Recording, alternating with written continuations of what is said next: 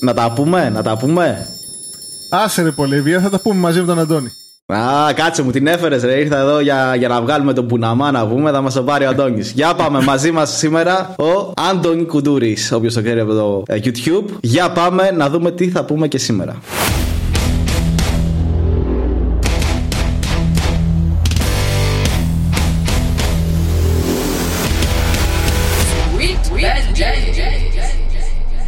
Γεια σας παιδιά, ευχαριστώ πολύ για την πρόσκληση. Θα είναι πολύ περίεργο για μένα να βλέπω αυτό το βίντεο μετά στο YouTube, γιατί θα είναι η πρώτη φορά που κάνω podcast και δεν θα βλέπω το, τον εαυτό μου. Και βασικά θα μου λείψει, θα μου λείψει πιο πολύ να βλέπω... Ξέρεις, όταν, όταν βλέπω πολύ βίντεο το έχω συνδυάσει με το, με το καλοριφέρο εκεί πίσω και τώρα δεν θα φαίνεται.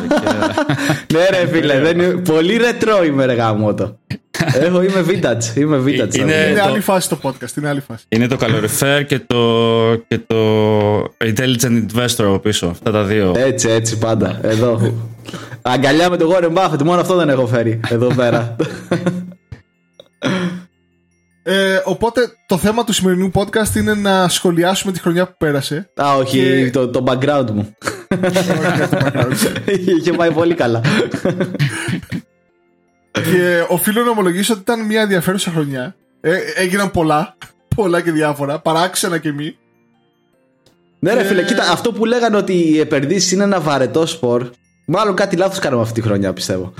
Δεν ήταν και τόσο βαρετό ναι, σπορ. Ναι, ναι, ναι, Έχει, έχουν έρθει τα πάνω κάτω. Ε, είμαστε έτοιμοι να ξεκινήσουμε; Πάμε. Λοιπόν, ε, Ιανουάριος 5 Ιανουαρίου. Επίθεση στο Καπιτόλιο. Αρχίσουμε από έτσι, αρχή αρχή. Ναι, ναι, ναι. Η χρονιά μπήκε δυνατά, φίλε.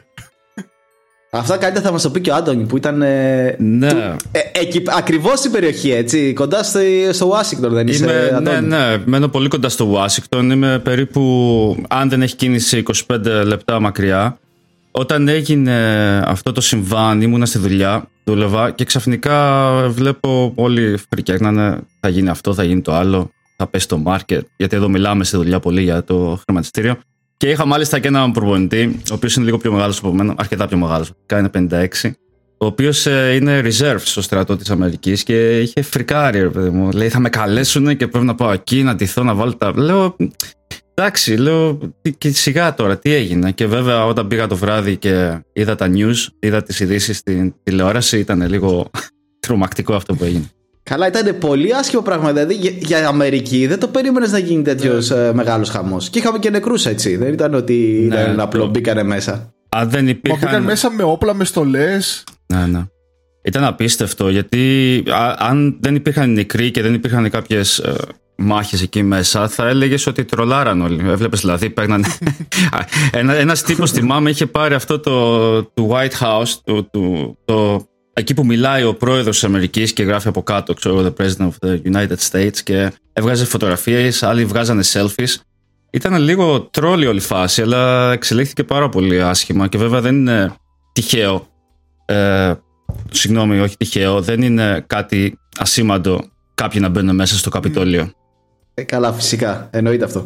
Δημήτρη, θες να μας πεις λίγο εσύ έτσι, ας πούμε, τα, τι οδήγησες σε αυτό, έτσι. Δηλαδή, πώς οδηγηθήκαμε σε αυτό το πράγμα; Ε, αυτό δεν το έχω συμπεριλάβει επειδή είναι στο 2019. Uh, αλλά το, οπότε ήταν... το 20, το 20, το 20 είναι. Ε, το 19. το, δια... το διαγράψαμε το 20. Μπήκαμε μέσα σπίτια, δεν, δεν βγήκα εκεί σε έξερε σαν να μην το ζήσαμε. Ναι. ναι, λοιπόν, ο Τραμπ λοιπόν εκείνη την εποχή έκανε, πάλευε ε, να αποδείξει ότι οι εκλογές ήταν ε, παράνομες και ότι έπρεπε να ξαναγίνουν σε κάποια μέρη ή να γίνει κάποιος έλεγχος ε, δεν του δίνανε δίκιο κανείς οπότε είπε να κάνει ένα ράλι έξω από το κοντά τουλάχιστον στο Καπιτόλιο ο Τραμπ βέβαια έχει πάρα πολύ φανατικούς οπαδούς οπότε πήγαν εκεί πέρα και πολλοί από αυτούς ετοιμαστήκαν για να γίνει κάτι τέτοιο στο τέλος του λόγου και το λάθος που έκανε ο Τραμπ είναι ότι ας πάμε, τους είπε όλους, τους κάλεσε και τους λέει: Α πάμε όλοι μαζί κάτω αυτόν τον δρόμο από εδώ μέχρι το Καπιτόλιο να, κάνουμε, να, να φωνάξουμε δυνατά ότι οι εκλογές ήταν παράνομες. Ε, και δεν θέλανε, να, ο ίδιος. Ναι, και δεν θέλανε πολύ οι οπαδοί του, οι οποίοι δεν είναι και πιο ε, απλοί άνθρωποι. είναι λίγο hardcore. είναι λίγο hardcore. Και έγινε ό,τι έγινε μετά. Ναι. Αλλά, αλλά ο ίδιος δεν πήγε και μετά είπε. ε, Δημοσίως βγήκε και είπε ότι εγώ δεν τους είπα τίποτα. Α, Αυτοί μου πήγανε. Μόνοι τους. Ε, καλά, την άλλαγε ρε Δημήτρη, ότι εγώ τους είπα. θα το πήγαινα φυλακή. όμως, τους στέλνεις επικοινωνεί κάτι λάθος σε αυτούς, ότι σας λέω πάμε, και μετά λες: Εγώ δεν τους είπα, μόνοι τους το κάνανε. Οπότε κρε- κρεμάει τους δικούς του έτσι. Ναι, δεν είναι βασι- κάτι βασικά είπε ότι τους είπε να πάνε απλά κάτω στο δρόμο και να κάνουν μια πορεία και μια διαμαρτυρία ειρηνική. Αλλά μόνο αυτό δεν έγινε. Λοιπόν, και συνεχίζεται ο Ιανουάριος. Το... Στις 20 Ιανουαρίου βγαίνει πρόεδρος ο Τζο Biden και vice president η Κάμαλα Χάρη. Και εντάξει, εδώ είναι τα. Πώς τα λένε, τα απλά πράγματα. και μετά τέλη Ιανουαρίου, περίπου στις 26 με 28 και λίγο πιο πριν, είχαμε το Wall Street Bets. Ξεκίνησε ο Ιανουάριος όσο καλύτερα γίνεται. Τα meme stock, έτσι; Τα memes Ναι, stock. ναι, ναι, ναι. Short squeeze και μάθαμε. Ε, το λεξιλόγιο μας αναπτύχθηκε πάρα πολύ πάνω εκεί. Ναι. Ποιος ήξερε τι ήταν το short squeeze πριν να γίνει αυτό με το GameStop, έτσι; Παιδιά, να Ναι, πω ναι, και ναι. κάτι προσωπικό για εμένα. Αυτό ήταν ε, η αρχή τη. Α το πούμε, εντάξει, δεν έχω καριέρα στο YouTube, αλλά ήταν η αρχή της ανάπτυξης του καναλιού μου στο, στο YouTube. Τον Ιανουάριο Ισχύει. είχα, είχα 29 με 30 subscribers και κάνω βίντεο για το, για το τι είναι το short quiz, τι είναι η Wall Street Bets και τι γίνεται με την GameStop. Τέλη Γενάρη, νομίζω κάπου εκείνη την εποχή τέλος πάντων. Και από εκεί και πέρα ξαφνικά άρχισα και έπαιρνα subscribers και views. Με κάλεσε και ένας άνθρωπος εκεί σε, να, να μιλήσω σε άλλο κανάλι. Λέω, wow, τι θα μιλάω. Πού να φανταζόμουν ότι, ότι 11 μήνες μετά θα, θα είμαι εδώ και κάθε μέρα θα, θα μιλάω και αλλού. Όντως, εκείνο τότε, επειδή παίχτηκε πολύ στα κανάλια και γενικά, δηλαδή. Και ένας που δεν ασχολείται με χρηματιστήριο, ρε παιδάκι μου, μόλις άκουγε ότι γίνεται κάτι τέτοιο, λέει: Όπα, τι γίνεται εδώ, κάτσε να το ψάξω λίγο, τι παίζει. Οπότε και εγώ έκανα, τότε έκανα ένα βίντεο, θυμάμαι και εγώ για το GameStop και για τους Wall Street Bet και γενικά τι παίζει με την όλη φάση. Και μέσα σε, σε μια μέρα είχα πάρει τα, τα περισσότερα views που είχα πάρει ποτέ. Να. Δεν τα έχω ξαναπιάσει αυτά τα views ε, μαζεμένα σε μια μέρα. Πάρα Και- πολύ. Ε, Πώς το λένε, έκανες ride the trend αυτό. ναι, ναι, ναι, ναι. Ήμουν κι εγώ σαν την GameStop. Έπεσε μετά. Ε, είχε γίνει χαμός γιατί δεν ήταν απλά φάση θα βγάλω λεφτά από την GameStop. Ήταν, το ζούσαν οι Αμερικάνοι. Είχα μαθητή, ε, όποιος δεν ξέρει, με προπονητής τέννης, είχα αθλητή 16 χρονών και του λέω αγόρασες GameStop. Και λέει ναι, μετά από τρεις μέρες έπεισε τους γονείς μου να μου πάρουν μια μετοχή. Και λέω ωραία, τι περιμένεις τώρα από αυτή τη μετοχή. Α, εγώ την πήρα, λέει, για να κάνω flex στο σχολείο ότι έχω GameStop. Ε, να, τέ- τέτοια φάση. Έγινε μόδα. Είχε γίνει μόδα, ναι. Το trend της εποχής. Ναι. Για όποιον για όποιον δεν ξέρει, καλά, όλοι ξε θα ξέρουν, όσοι μας ακούνε πιστεύω, αλλά για όποιον δεν ξέρει, τι, η ιστορία με την GameStop τι ήταν. Ότι ήταν μια εταιρεία, η GameStop, που πουλάει, πουλάει ακόμα, υπάρχει. Πουλάει παιχνίδια, ε, CD, ε, κονσόλες. Φυσικά καταστήματα. Κονσόλες, ναι. Ε, και φυσικά καταστήματα. Εντάξει. Είναι δηλαδή ο παλιωμοδίτικος.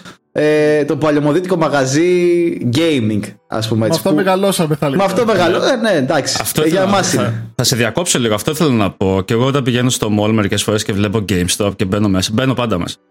Ε, σε πιάνει μια νοσταλγία, έτσι. Δηλαδή, τι ωραία που ήταν τότε Ναι, ναι. Που, δεν, που δεν παίρναμε τα παιχνίδια ε, digital και τα πληρώναμε με πιστοτική κάρτα. Που πήγαινε στο actual μαγαζί και κρατούσε το, το πακετάκι στο Ναι. χέρι σου και μέχρι να πας σπίτι σου να excited που το έχεις. Και αυτό δεν το νιώθουμε πια. Δεν το νιώ... ναι, η ευκολία αυτή να, να το πάρουμε αυτό το πράγμα, είχα- χάσαμε όλη αυτή τη μαγεία. Αλλά να σου πω κάτι, αυτό μπορεί να φαίνεται σε εμάς που έχουμε ζήσει εκείνη την εποχή. Ναι. Στις συνέχειες γενιές δεν κάνει τίποτα, δεν λέει τίποτα αυτό. Σωστά. Σωστά. Είναι όπως μεγαλώσει. Ε, Το μεγαλύτερο που έχω δει έτσι για τη διαφορά γενιών, ας πούμε, είναι ε, να πεις σε εμάς τράβα μια φωτογραφία, κάνω ότι τραβάς μια φωτογραφία, που θα κάνουμε το κλασικό σαν να τραβάμε μια φωτογραφική μηχανή παλιά σκοπής. Και στους νέους, στα παι- μικρά παιδιά, θα σου κάνουν σαν να πατάνε στο κέντρο του κινητού, ας πούμε έτσι. Τάκ, πατάνε εκεί. Ναι, ναι, ναι. Αυτή είναι η φωτογραφία τους. Ναι, ναι. Γι' αυτό έχουν αλλάξει πολύ γενιές. Οπότε μιλάμε για ένα μαγαζί της γενιάς μας, από ό,τι καταλάβατε. για εμάς εδώ πέρα, που μας αρέσουν. Οπότε τι είχαν κάνει τώρα, ε, μεγάλα επενδυτικά φαντ είχαν σοτάρει. Δηλαδή, σε απλά λόγια, είχαν στοιχηματίσει. Sorry που σε διακόπτω, να το πάμε λίγο πιο πίσω. Ε, είναι ένα πολύ ενδιαφέρον ε, fact για την, τέτοια, για την GameStop. Πριν από τον Απρίλιο του 20, θεωρούσαν το Reddit, η κοινότητα του Wall Street Bets, θεωρούσε ότι είναι under value stock. τον Απρίλιο του 20 μπαίνει ο Μάικλ Μπέρι και αγοράζει το 5,3 της GameStop, δηλαδή γίνεται ο δικαιούχος, ο, μπαίνει στο management position ξέρω, της GameStop με σκοπό να την πείσει να αγοράσει πίσω τις μετοχές της και να την ε, αναπτύξει σαν εταιρεία. Έδωσε 15 million για 3,4 εκατομμύρια μετοχές τότε. Ε, και μετά μπαίνουμε σε αυτό που λες Καλά, ο Μάικλ Μπέρι την αγαπούσε την εταιρεία. Ε. ε γιατί ήταν και αυτό, αυτό που είπαμε με την νοσταλγία και αυτά. Ε, τον είχε πιάσει λίγο. Την, τη γούσταρε σαν εταιρεία ο Μάικλ Μπέρι. Ε, γι' αυτό ήθελε έτσι να την σώσει, αλλά είδε ότι έγινε όλο αυτό το πράγμα που θα πούμε τώρα παρακάτω και σηκώθηκε και έφυγε γιατί δεν θα πάρει μέρος σε αυτό. Ε, οπότε ναι, ε, τα μεγάλα επενδυτικά fund ήταν αυτό που είπαμε και εμείς ότι είναι μια παλιωμοδίτικη, ας πούμε, σε εισαγωγικά εταιρεία που δεν, που δεν έχει μελλοντική ανάπτυξη και οι ανταγωνιστές της είναι αρκετά μπροστά από αυτήν. Δηλαδή δεν είχε ένα mode, ένα ανταγωνιστικό πλεονέκτημα έναντι των άλλων, ε, των άλλων εταιριών που έχουν το gaming. Α πούμε η Microsoft έχει μπει πλέον στο gaming. Έχουν μπει, η Netflix λέει θα μπει στο gaming. Ε, οπότε λένε αυτή η εταιρεία μάλλον δεν θα τα καταφέρει. Έχει τις περισσότερες πιθανότητες να μην τα καταφέρει. Οπότε θα στοιχηματίσουμε εναντίον της. Αλλά κάπου το παρατράβηξαν. Δηλαδή, εκεί πέρα που ένα, ε, μια θέση, η θέση short, οι μετοχές και καλά, βάλτε, να το πω απλοϊκά, οι μετοχές που ήταν εναντίον της, σε μια στιγμή ξεπέρασαν τις, ε, το actual ε, share outstanding. Δηλαδή, υπήρχε πιο πολύ πάνω από 100% short. Πάνω από 100% ήταν ναι. Το, δηλαδή είχε φτάσει σε 130, είχε 150. Ε, αυτό τώρα πώς γίνεται; Ε, Γίνεται επειδή δανείζει ε, Αυτά για να, το, για να κάνεις το short Για να ποντάρεις εναντίον Πρέπει να δανειστείς συμμετοχές και μετά να τις πουλήσεις κατευθείαν Αλλά αυτοί κάνανε δανεισμό στο δανεισμό στο δανεισμό Οπότε βγήκε ένα πολύ παραπάνω Ποσοστό από ότι θα ήταν το λογικό ρε παιδάκι μου και το εντόπισαν αυτό οι τυπάδες από το, από το Reddit, από την ομάδα του Wall Street Bets, που είναι μια ομάδα μια ομάδα. Είναι μια κοινότητα. Γιατί κοινότητα είναι, εντάξει, μην το λέμε. Ε, αλλά είναι ατόμων, ας πούμε, εντάξει, ασχολούνται με επενδύσεις, αλλά δεν τους λες και value investor, ρε, ούτε, ούτε... Όχι όλοι. Όχι όλοι. Είναι μερικοί, αλλά την πλειοψηφία. Εντάξει. Ναι, ναι, ναι. δεν τους λε δεν λες και τώρα. Ναι. δεν τους λες και, και πολύ, ρε, φίλε, ότι πάνε το αναλύουν το πράγμα. Είναι λίγο τζόγος το ποντάρουν. Έχουν βγει και βιντεάκια στο ίντερνετ. Όποιος θέλει μπορεί να δει από αποτυχημένα bet που είχαν κάνει. Ε, και το εντόπισαν αυτό όμως. Ήταν. Πώς λέγονταν ο. Ναι, αυτό, αυτό ο αρχηγός. Ε, ο, ο αρχηγός, το username στο Reddit ναι. λεγόταν Deep Fucking Value. Deep Fucking Value, ναι. Και στο YouTube και Twitter ήταν ο Roaring Kitty. Roaring Kitty, ναι, ναι, ναι, ναι. Ο τύπος αυτός λέγεται Keith Patrick Gill είναι ε, Αμερικάνος financial analyst και επενδυτής και είναι επιστοποιημένο trader και δούλευε για εταιρείες ε, επενδυτικές κτλ. Οπότε είχε... δεν ήταν τυχαίος, γι' αυτό λέω ότι. Ε, ναι, εντάξει, δεν ήταν τυχαίος, αλλά είδες, είχε ένα background και το μπόρεσε και το εντόπισε. Έτσι. Ναι, ναι, ναι, ναι. Δεν μπορούσε. Τώρα εμείς δεν θα το βλέπαμε και πολύ εύκολα αυτό το πράγμα. Ναι, ναι, ναι. Έχω ιστορία με αυτόν. Δεν ξέρω αν θέλουμε να την πούμε λίγο αργότερα. Έχει, έχω κάνει... πες τώρα, εντάξει, δεν είναι. Ναι, ναι, έχω, λοιπόν, εγώ είχα έναν ε, δικηγόρο, ο οποίος έκανε μαθήματα μαζί μου, ο οποίος ήταν στη, στη δίκη του, της Robin Hood και του, του Deep Fucking Value που ήταν εκεί. Όπως ξέρετε στους Wall Street Bets, στο Reddit, υπάρχουν ε, κάποια πράγματα που λένε στάνταρ οι, οι users εκεί για αυτές τις meme ε, μετοχές, όπως I like the stock, όπως ε, και διάφορα τέτοια. Οπότε μου έλεγε, του έλεγα πώς πήγε η δίκη και λέει εντάξει λέει αυτά που περιμέναμε απλά κατάφερε ο Deep Fucking Value μέσα σε πέντε λεπτά που μίλησε να πει όλα τα, τα meme ή τις meme προτάσεις που λέγανε στο Reddit. Και υπάρχει και βίντεο ε, από αυτή τη δίκη και όντως είναι πάρα πολύ έξυπνος. πάρα, πολύ έξυπνος, πάρα πολύ έξυπνος. Και τους είπε ότι ξέρετε τι εγώ δεν είπα να αγοράσουν την GameStop επειδή, γιατί η δίκη γινόταν ότι κάνει manipulation, ότι επειδή η μετοχή είναι καλή και θα ανέβει στα σίγουρα, τους είπαν να την αγοράσουν γιατί εμένα μου αρέσει. I like the stock από το, από το, από το Reddit. Οπότε, ναι, είχα βρει αυτό. Είχε βρει ρε παιδάκι μου, είχε βρει το glitch. Πώς λέμε εκεί πέρα, δηλαδή που παίζαμε τώρα που λέμε για παιχνίδια. Σε, σε κάποια παιχνίδια υπήρχε ένα glitch που αν το έκανε συνέχεια. Ε, το, το έκλεβες στο παιχνίδι. Υπήρχε ένα κενό μέσα στο παιχνίδι και μπορούσες να κάνεις πράγματα ε, σαν cheat ας πούμε. Βρήκε αυτό το cheat ο Deep Fucking Value.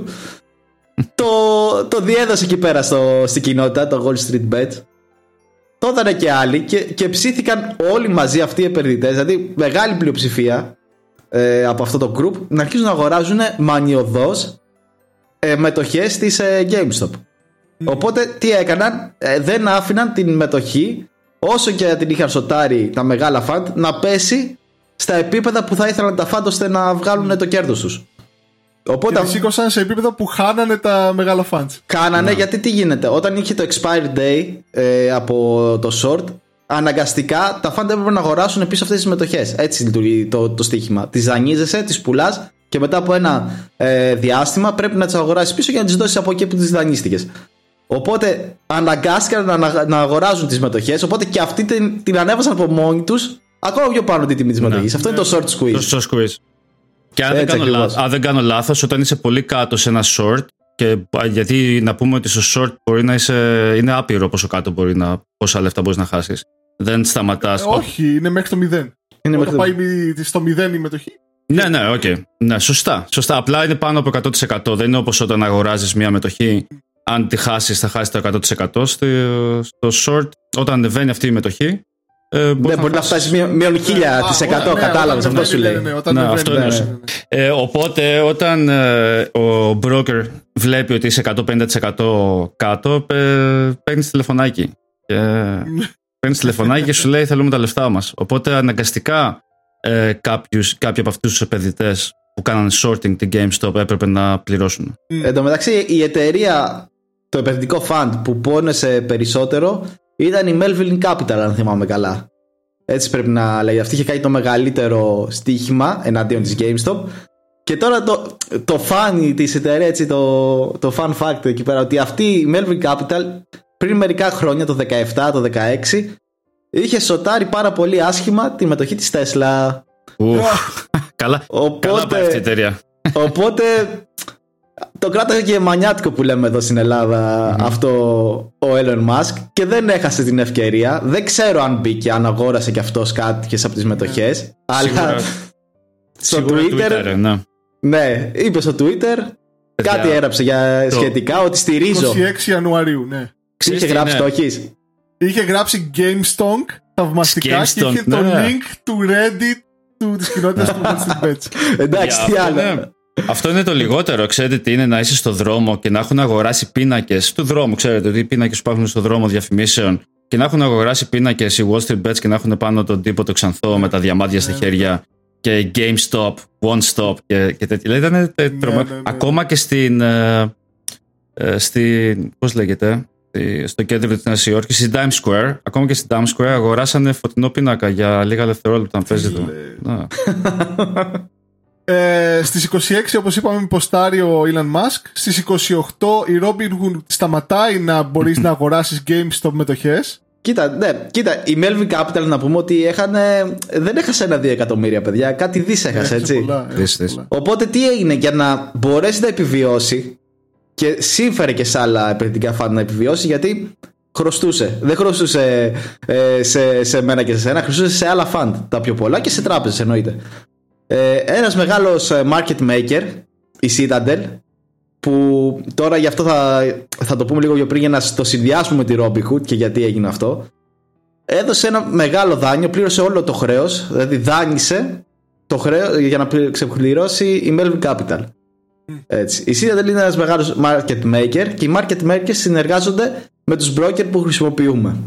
Όλοι οι low cost broker συνεργάζονται με τους ε, market maker, τους δίνουν πιο μπροστά τις ε, δικές, τα δικά μας order ώστε να βγάλουν το κάτι της στο 0,01 δολάρια ας πούμε. Για αυτούς μέσα σε τόσο, μεγάλα, τόσο πολλά transaction είναι κέρδος φοβερό. Ε, οπότε εκεί περιπλέκεται το πράγμα. Ναι. Άρχισε ο broker σου, δηλαδή ο, αυτός που σε έχει πελάτη να ενεργεί κατά κάποιο τρόπο εναντίον σου. Ναι, υπέρ της, ε, του, του μπαμπά, ε, επενδυτή.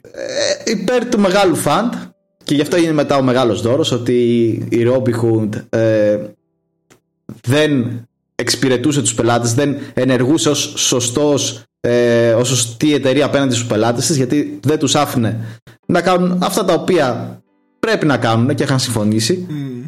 Δηλαδή να μπορέσουν να αγοράσουν και να πουλήσουν όσο θέλουν μετοχέ οποιασδήποτε εταιρείας. Καλά, δεν ήταν Μπορούσες- μόνο η Ρόπ. Μπορούσες να πουλήσεις, αλλά δεν μπορούσες να αγοράσεις. Ναι, στην, α- στην αρχή είχαν, τα είχαν παγώσει όλα και Ναι. μετά είπανε μόνο ώρα πουλήσετε, παιδιά. δεν μπορείτε Και, να κάνετε μετά την, τίποτα άλλο. ε, και την επόμενη μέρα, δεν κάνω λάθος, λέγανε μπορείς να αγοράσεις μόνο μία μετοχή. Μόνο μία μπορούσες. μετοχή. Ισχύει. Ναι. Ισχύει. Ισχύει και αυτό. Ε, για να κλείσουμε το θέμα με την ε, GameStop, ο, ο Μπέρι, ο Μάικλ Μπέρι, αν δεν, γιατί πριν να γίνει όλος αυτός ο τόρο, πούλησε τις μετοχές. αν δεν τις είχε πουλήσει, θα είχε βγάλει τα 15 του εκατομμύρια, θα είχαν γίνει ένα billion. Πρώτα αυτό. Η GameStop έκανε μια κίνηση 2.463% πάνω. Και ακόμα τώρα σε ποια επίπεδα είναι, αυτή τη στιγμή που μιλάμε; Σε Νομίζω ποιο- είναι σε 200 κάτι. Νομίζω. Κοίτα, δεν είναι και χαμηλά 200 κάτι όχι, όχι, δολάρια. Έμεινε, έμεινε ψηλά. Έχει κρατήσει, δηλαδή φαίνεται ότι μετά από σχεδόν ένα χρόνο, γιατί ήταν αρχή του χρόνου αυτό, ακόμα υπάρχουν άτομα που στηρίζουν αυτό το κίνημα και μπορούμε να μιλήσουμε όντως ότι είναι ένα κίνημα. Αν ήταν ένα απλώς έτσι να βγάλουν το κέρδος, ε, τώρα θα είχε πέσει πάλι σε ίδια επίπεδα. Θα είχε φτάσει τα 10, τα 8 δολάρια που, που ήταν.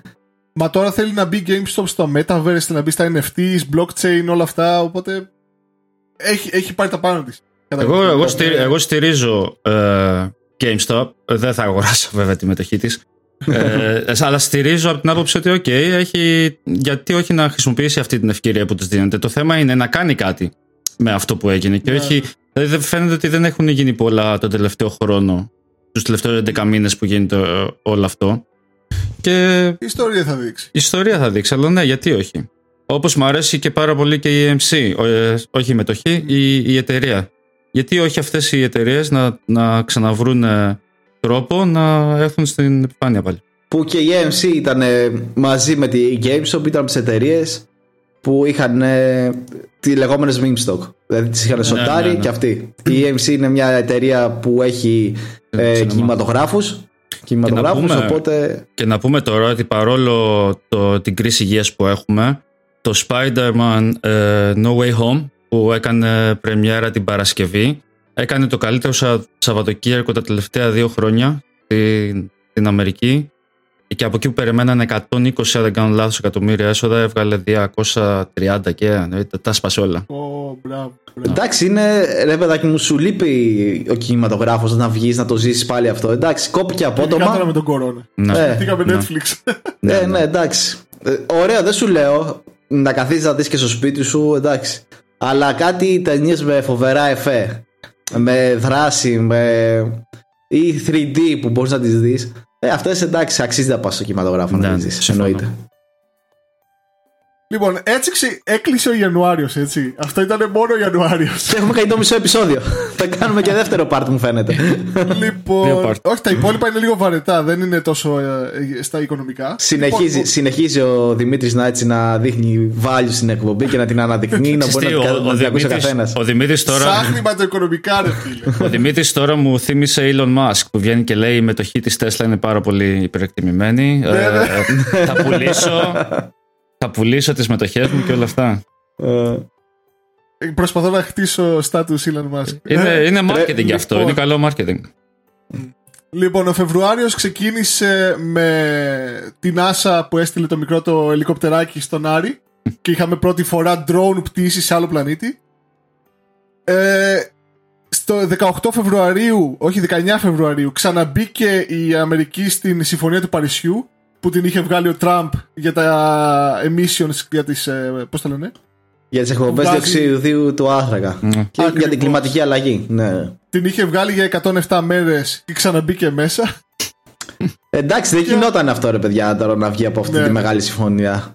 Όπως και να το κάνουμε. Δηλαδή συμφώνησε όλο όλος ο πλανήτης.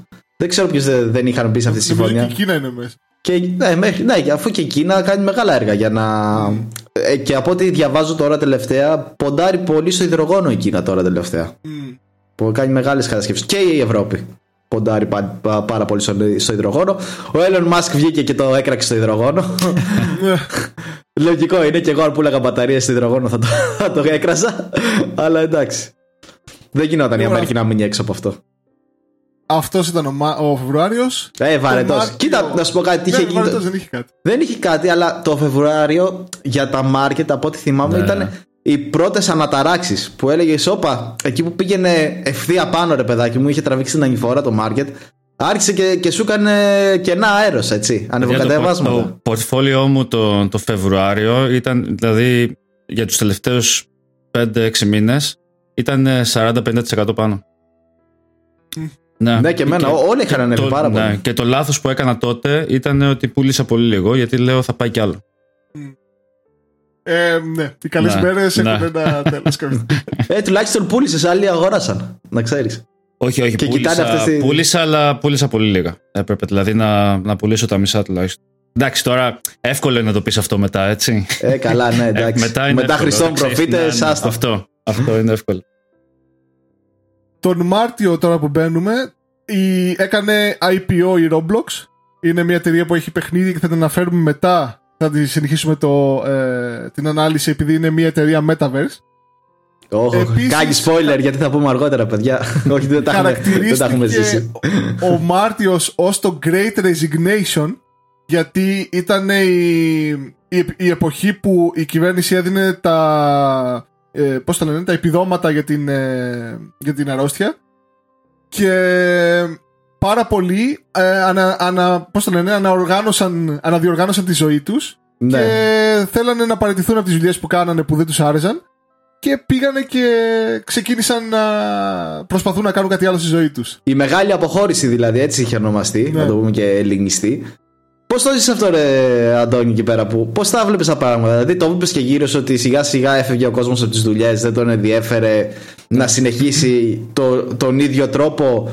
Τους δόθηκε Κοίταξε. μια καινούργια ευκαιρία, εκμεταλλεύτηκαν κάποιες καταστάσεις. Τι, τι Ναι, ακουγόταν ναι. εκεί Και πέρα; Το, εγώ το έζησα από κοντά. Ε, και εγώ μπορούσα να μην δουλέψω από τον Μάρτιο του 20 έως και το Σεπτέμβριο τώρα πριν δύο μήνες δηλαδή θα μπορούσα να είμαι με ανεργία σπίτι μου και να βγάζω 4.500 χιλιάρικα το μήνα ε, σε δολάρια.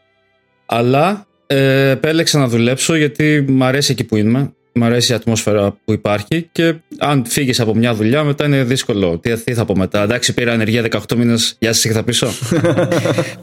Αλλά έζησα από κοντά λίγο με άσχημο τρόπο αυτό που γινόταν. Γιατί ξέρεις τι, όσο και να μην σε ενδιαφέρουν τα χρήματα ή να σε ενδιαφέρουν, ή ό,τι, ό,τι όπως και να είσαι σαν άνθρωπος, όταν βλέπεις ότι έρχονται άνθρωποι στη δουλειά με λιγότερη εμπειρία από σένα, που έχουν κάνει λιγότερα πράγματα και που δεν έχουν τέλος πάντων τα δικά σου ατού και βγάζουν πιο πολλά λεφτά από σένα, επειδή, επειδή δεν υπάρχει έξω. Ε, δεν υπήρχαν. Δηλαδή δεν, Προσφορά δεν βρίσκανε εργασίας, προπονητές. ναι. ναι. δεν, δεν βρίσκαμε προπονητές. Οπότε ερχόντουσαν διάφοροι προπονητές οι οποίοι δεν ήταν και τόσο καλοί. Το είναι άσχημο αυτό που λέω, αλλά για την αλήθεια λέω. Δεν ήταν και τόσο καταξιωμένοι, ας πούμε, όσο εγώ.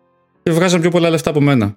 Ε, Και σε κάποια φάση ε, έκανα το. Εγώ δεν είμαι πολύ δύσκολα πάω σε κάποιον εργοδότη μου και του ζητάω παραπάνω λεφτά. Δεν είναι το. Δεν νιώθω καλά όταν το κάνω, αλλά ε, ένιωσα ότι έπρεπε. Και πήγα και του το είπα: Κοίταξε, εγώ είμαι αυτός, έχω κάνει αυτά τόσα χρόνια, έχω κάνει αυτά για το κλαμπ, έχω κάνει αυτά στη ζωή μου. Θέλω παραπάνω μισθό, αλλιώς θα αναγκαστώ να, να βρω άλλη δουλειά. Μμ.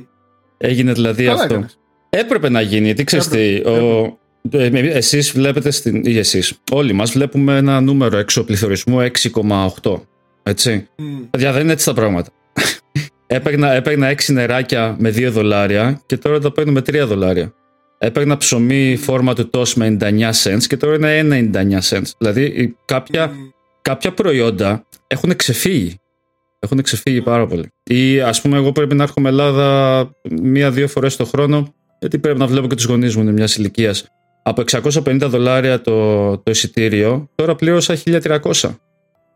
Πω, πω, πω. Ναι, δηλαδή. Καλά, ειδικά τα αεροπορικά έχουν ανεβεί στο Θεό. Ισχύει Ναι, αυτό. Πρέπει να βγάλω τα σπασμένα, ναι. Πρέπει να βγάλω τα σπασμένα, ακριβώς. Οπότε δεν γίνεται να, να πληρώνομαι με τα λεφτά που έπαιρνα προ-πανδημίας. Οπότε, ναι, α, το, το ένιωσα αυτό και γίνεται παντού. Όλοι αλλάζουν δουλειές γιατί πολύ απλά, αν εγώ φύγω από το κλαμπ που είμαι τώρα και πάω αλλού, θα πάρω 30% αύξηση στο μισθό μου. Μμ. Απλά μερικές Καλά, φορές, ξέρει, ε, δεν βλέπεις τα λεφτά και πρέπει να, να βλέπεις που είσαι χαρούμενος, που είσαι άνετος Ναι. και που Μμ. σε αφήνουν να κάνεις το δικό σου πρόγραμμα, δεν παίζουν πάρα πολλά ρόλο και όχι μόνο τα χρήματα. Μμ. Καλά και εδώ στην Ελλάδα το ζήσαμε λίγο αυτό. Εντάξει, δεν ήταν επειδή δεν είχαμε τόσο μεγάλο κύμα αποχωρήσεων από δουλειάς και αυτό, αλλά υπήρχε και στην ελληνική οικονομία ότι εντάξει, αφού έχω την ευκαιρία να, να φύγω ή να κα- βγω σε αναστολή, ή αν είμαι απολύσει ο εργοδότης μου, μπορώ να. Συγγνώμη, να πάρω το, το επίδομα. Το είχαν πάρα πολύ. Δηλαδή, εκμεταλλεύτηκαν ε, αυτό κάθε εργαζόμενος για να κάνει ένα καινούριο ξεκίνημα στην καριέρα του. Η διαφορά η μεγάλη πιστεύω ανάμεσα σε, σε- στην Ευρώπη και στην Αμερική και την, ειδικά την Ελλάδα και την Αμερική αυτή τη στιγμή είναι ότι στην Αμερική υπάρχουν 11 εκατομμύρια εργασίες εκεί έξω. Ε, 11 εκατομμύρια θέσεις εργασίας άδειες που περιμένουν και μόνο 5 εκατομμύρια ανθρώποι που ψάχνουν για, για δουλειά. Αν αυτή τη στιγμή ένας Αμερικάνος φύγει από τη δουλειά του, δεν υπάρχει περίπτωση να μην βρει δουλειά. Α ξεκινήσουμε από εκεί. Δηλαδή, έχει τη σιγουριά. Και στην Ευρώπη έτσι είναι. Και στην Ευρώπη είναι έτσι, ωραία. Έχει τη σιγουριά, όχι ωραία, δηλαδή αυτό δημιουργεί και. δηλαδή αυξάνει τον πληθωρισμό. Αλλά έχει τη σιγουριά ότι θα βρει αλλού δουλειά. Και στη Γερμανία το διαβάζω αυτό και στην ε, Γαλλία, οπότε ναι. σε βαθύ Είναι διοίκηση. ε, και κάτι άλλο που γίνεται. Ξέρεις, υπάρχουν πάρα πολλοί εξιντάριδες ή κοντά στα 60 ετών, ε, Αμερικάνοι τουλάχιστον, εγώ για την Αμερική ξέρω για αυτή θα μιλάω, ε, οι οποίοι, ξέρεις τι, λένε, ε, ας πάρω σύνταξη τώρα. Είμαι εντάξει. Έχω ένα-δύο εκατομμύρια που έχω βγάλει σε, στο λογαριασμό μου ή τα έχω ξέρω εγώ σε μετοχές ή τι κάνουν, δεν ξέρω. Και λένε, εδώ, αντί για τα 63 που αν δεν κάνω λάθος είναι η ηλικία, φεύγουν από τα 59-60. Δεν θα κάτσει το 60χρονος να πάει να βρει άλλη δουλειά. Τελείωσε. Ναι, ναι, ναι. ναι. Ισχύει. Αφού σταμάτησε, αν έκλεισε κιόλας η επιχείρηση για το χύψη λόγω, λόγω της πανδημίας, ε, λέει τώρα πού να ξαναπάω. Α θα καθίσω αφού αν τα έχεις τα λεφτά, αν έχεις την οικονομική ευκαιρία. Και υπάρχει Ισχύει πάρα πολύ αυτό. πολλοί Αμερικάνοι που, έχουν, ε, που είχαν καλές δουλειές, όταν φτάνουν μέχρι τα 60, είναι κάπως.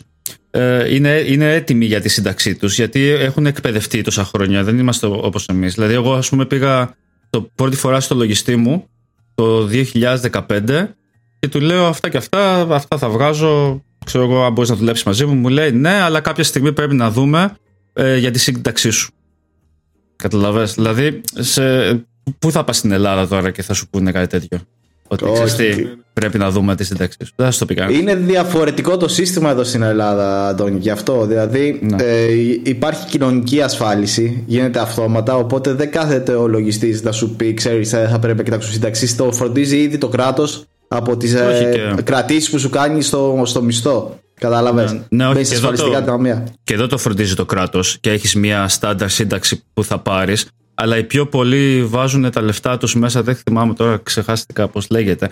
Βάζουν τα λεφτά τους IRA, μέσα. Roth IRA. Είναι Όχι αυτό, αυτό, το, όχι αυτό. Ε, που επενδύουν σε ETF ή μετοχές ή οτιδήποτε άλλο, Το αλλά IRA. Το 400, 401, πώς 401, λέγεται. το 401. 401. 401k, ναι. Μπράβο, 401k. 401k. Το οποίο δεν μπορείς να το αγγίξεις μέχρι να πάρεις τη, τη σύνταξή σου. Μμ. Μμ. Ε, τον Μάρτιο, επειδή είμαστε μόνο στο Μάρτιο ακόμα. Τελικά δεν είναι τόσο βαρύ τη χρονιά. Νομίζω έχουμε, Ε, ξεχάσει, είχαμε- νομίζω έχουμε ξεχάσει ότι κάνουμε podcast και απλά μιλάμε όμορφα μεταξύ μας και λέμε τα, τα νέα του χρόνου. Είναι, Ε, όμορφο. αυτό είναι το ωραίο με το podcast. είναι πολύ ωραίο. εδώ. ναι, ναι, ναι. Ε, τον Μάρτιο επίσης, το σημείωσα αυτό, αν και δεν είναι τόσο τρομερό. Είχα, είχε βγει ο Bill Gates και είχε κάνει ένα Ask Me Anything, νομίζω στο Reddit. Και ήταν, νομίζω, από τις λίγες φορές που μπορείς να μιλήσεις, ξέρω εγώ, με φάση με Bill Gates και να του κάνεις ερωτήσεις και να σε απαντήσει ο, ο ίδιος ο Bill Gates. Ε, Πήγε να, μετά φτιάξει τον λίγο, Μάρτιο- πήγε να φτιάξει λίγο την εικόνα του Bill Gates γιατί μέσα σε Ναι, αυτόν ναι, τον ναι, γιατί είχε χρόνο. ανάγκη ο Bill Gates, ναι, ναι, ναι. ε, ε, Μέσα σε αυτόν τον χρόνο είχε χωρισμούς, είχε, σκάνδαλ, είχε σκάνδαλα. ότι με, ποιος ήταν ε, ο, Ο Epstein. ο, ναι, Epstein, Epstein, κάπως λέγεται, κάπως έτσι, ναι, Epstein που είχε κάτι πάρε δώσε και καλά λένε με αυτόν. Ε, Είχε, ήταν λίγο δύσκολη χρονιά, τον είχαν βάλει και ότι αυτός ήταν υπεύθυνος μεγάλο κεφάλι για ό,τι ζούσαμε το 2020 και το 2021 και ζούμε ακόμα.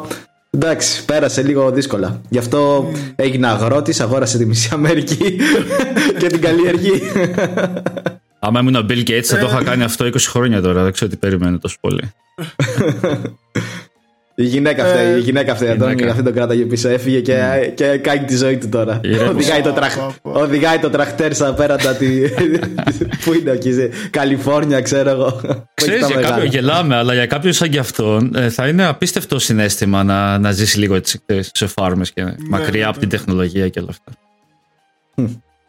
Ε, τον Μάρτιο επίσης ήταν αυτό το τεράστιο πλοίο που κόλλησε στη διόρυγα του Σουέζ. Πω, πω, ναι. Κοίτα, εν τω μεταξύ έχει το ίδιο σχεδόν ίδιο όνομα με ένα που θα πούμε σίγουρα παρακάτω. Ε, Evergreen δεν λέγεται το, Ναι, ναι. η εταιρεία. Α, ναι. ναι. Ναι, ναι, ναι. Και αυτή είναι από, από Κίνα, έχει έδρα. Νομίζω Hong Kong. Ναι. Hong Kong. Τι κάνουν αυτοί, κυρία μου, από το 20 όλο, όλο στραβά μας τα λένε αυτοί εκεί, εκεί πέρα στην, στην Νότια Ασία και στην Ανατολική Ασία, να πούμε. Δεν μας τα λένε καλά. Όλο προβλήματα τι, βγάζουν. τι μπορεί όμως να γίνει στην οικονομία και πώς μπορεί να την περάσει ένα τέτοιο συμβάν, έτσι; Δηλαδή είναι απίστευτο. Μμ. Μας έδειξε πόσο, πόσο ευαίσθητη και πόσο έθραυστη είναι η εφοδιαστική αλυσίδα που έχουμε. Ναι. Εντάξει, ρε φίλε, όμως κόλλησε στη διόρυγα του Σουέζ. έτσι. Νομίζω είναι η δεύτερη πιο, με πιο περισσότερο traffic από όλα στον κόσμο. Η πρώτη Όχι, είναι στο Παναμά, πότε, πού είναι; Νομίζω ναι, κάπου εκεί. Μπορεί μόνο αυτό, ή να για είναι να- στο Σουέζ. Πρέπει να κάνεις ολόκληρο τον κύκλο, έτσι, για να... Για να... Δεν γίνεται, δηλαδή, είναι, είναι απίστευτο. Ναι, ναι, ναι. Ρε παιδιά, να σας πω κάτι. Αυτή τη διώρυγα την άνοιξαν πότε, το, το 40, το, όχι το 40, ε, ή το 40 ή και Ναι, μπορεί, ναι, κάπου μπορεί, εκεί και, έγινε. μπορεί και αργότερα, δεν θυμάμαι τώρα. Ε, ρε παιδιά, τόσα χρόνια δεν μπορούν να κάνουν ένα έργο να φτιάξουν κάτι καλύτερο εκεί πέρα, ρε γαμώτο. Τι θα φτιάξει; Τέλος πάντων, θα Ξέρω σκαλίσουν εγώ. την Αφρική, θα κόψουν την Κύπρο στη μέση. Αφού την κόψανε, αυτό κάνανε. Αυτή είναι η διόρυγα. Αυτό δεν υπήρχε. Την, την κόψανε μόνοι τους για να μπορούν να περάσουν τα καράβια. Ε, κόψτε λίγο παραπάνω, δώστε κάτι. Κάντε αποζημιώσεις να πούμε. Δεν είναι σαν την Ελλάδα, την ελληνική επαρχία που δεν δίνει άλλος στο οικόπεδό του για να περάσει ο δρόμος. Ε, θα δώσουν εκεί Ναι, πέρα. ναι, ναι. Δώστε να περάσει. Δώστε. Εν τω μεταξύ, τόσα πλοία περνάνε ρε παιδιά από εκεί πέρα. Πώς τα κατάφερε αυτός και κόλλησε διαγώνια να πούμε. Αν δεν κάνω λάθος, δεν είναι και η πρώτη φορά. Ο, ε, έχουν ξαναγίνει τέτοια συμβάν με αυτήν την εταιρεία. Αλλά πρέπει να είναι το μεγαλύτερο. ναι, είναι, είναι όντως Το μεγάλο. κόλλησε. Καλά, το φοβερό είναι η εικόνα που είχε βγει φωτογραφία που είναι το τεράστιο το πλοίο, είχε κλείσει όλη τη διόρυγα και είναι μία, μικ- ένα μικρό. Μια ε, βάρκα. μια μικρή τσάπα που πάει να σκάψει για να το βγάλει, ρε φίλε. δηλαδή, Το είδα αυτό, καλύτερα. Και όχι, και το καραβάκι εκείνο που το τραβούσε, το τεράστιο αυτό. Ε, εντάξει, απέλπιδε προσπάθειες και πρέπει να ήταν για μια εβδομάδα. Ήταν, ε, είχε κολλήσει. Είχε, Ναι, κάπου εκεί. κάπου εκεί ήταν σχεδόν μια εβδομάδα. Αλλά η καθυστέρηση που προκάλεσε ήταν για αρκετούς μήνες. Νομίζεις πολύ Βίε, ότι το. Ναι, αυτό ήθελα να πω. Ότι και υπή- ήταν και ένας λόγος πληθωρισμού; Ότι ναι, δεν είχαν φτάσει τα προϊόντα. Υπήρχε έλλειψη. Δεν ήταν ε, μεγάλος παράγοντας. Αλλά ήταν αυτό που σε έκανε να, να τρομάξεις εγώ πιστεύω και Ναι. να δεις ότι τελικά αν σταματήσει να έρχεται το εμπόρευμα από Κίνα, από Ινδία, από όλες αυτές τις, ε, τις χώρες παραγωγής που έχουν ε, δημιουργηθεί πλέον ε, εμείς στη Δύση την έχουμε βαμμένη. Να. Δεν θα έχουμε ε, ε, τι να πω, το πιο απλό ξέρω εγώ ούτε κάλτσες δεν θα έχουμε που λέει ο λόγος. Δηλαδή ένα, το, Ε, Γενικά το όλες πιο οι απλό. χώρες στηρίζονται η μία στην άλλη, οπότε δεν είναι τόσο εύκολο να κοπεί μια τέτοια διόρυγα, ας πούμε, και το εμπόριο εκεί πέρα. Ναι, αλλά σου λέω ότι και, και για λίγο καιρό που έγινε, ε, πα- έγινε λίγο πανικός. Ναι, ναι. Λοιπόν, τον Απρίλιο, μπαίνουμε στον Απρίλιο, τέταρτος μήνας, ε, μπαίνει Coinbase, ε, το μεγαλυ... ένα από τα πιο διάσημα exchange, crypto exchange, ξέρω εγώ, ε, νομίζω το μεγαλύτερο στην Αμερική, ε, μπαίνει στο χρηματιστήριο και επίσης ξεκινάει άλλο ένα συμβάν που θα πυροδοτήσει το Metaverse Craze, που θα δούμε μετά. Ε, γίνεται ένα live στο Fortnite και ένας γνωστός rapper, ο Scott Travis, κάνει 20 million μόνο από αυτό. Όχι, βασικά κάνει ε, ναι, 20 million μόνο από αυτό το live. Ενώ το 2019, όλο του το tour του 2019 του έφερε 53 εκατομμύρια. Με ένα live έκανε το μισό tour του 19. Το έβγαλε. Και αυτό που το έκανε στο Fortnite, Ναι, στο Fortnite. αυτό δεν είναι ένα με πιστολίδια. Ναι, που πάει, ε, ναι παίζεις και τα λοιπά, αλλά το έχουν κάνει, έχουν κάνει και τέτοια. Εκεί Σαν που γκολ, ναι. βαράγανε ήταν και αυτός από πάνω και τραγούδαγε.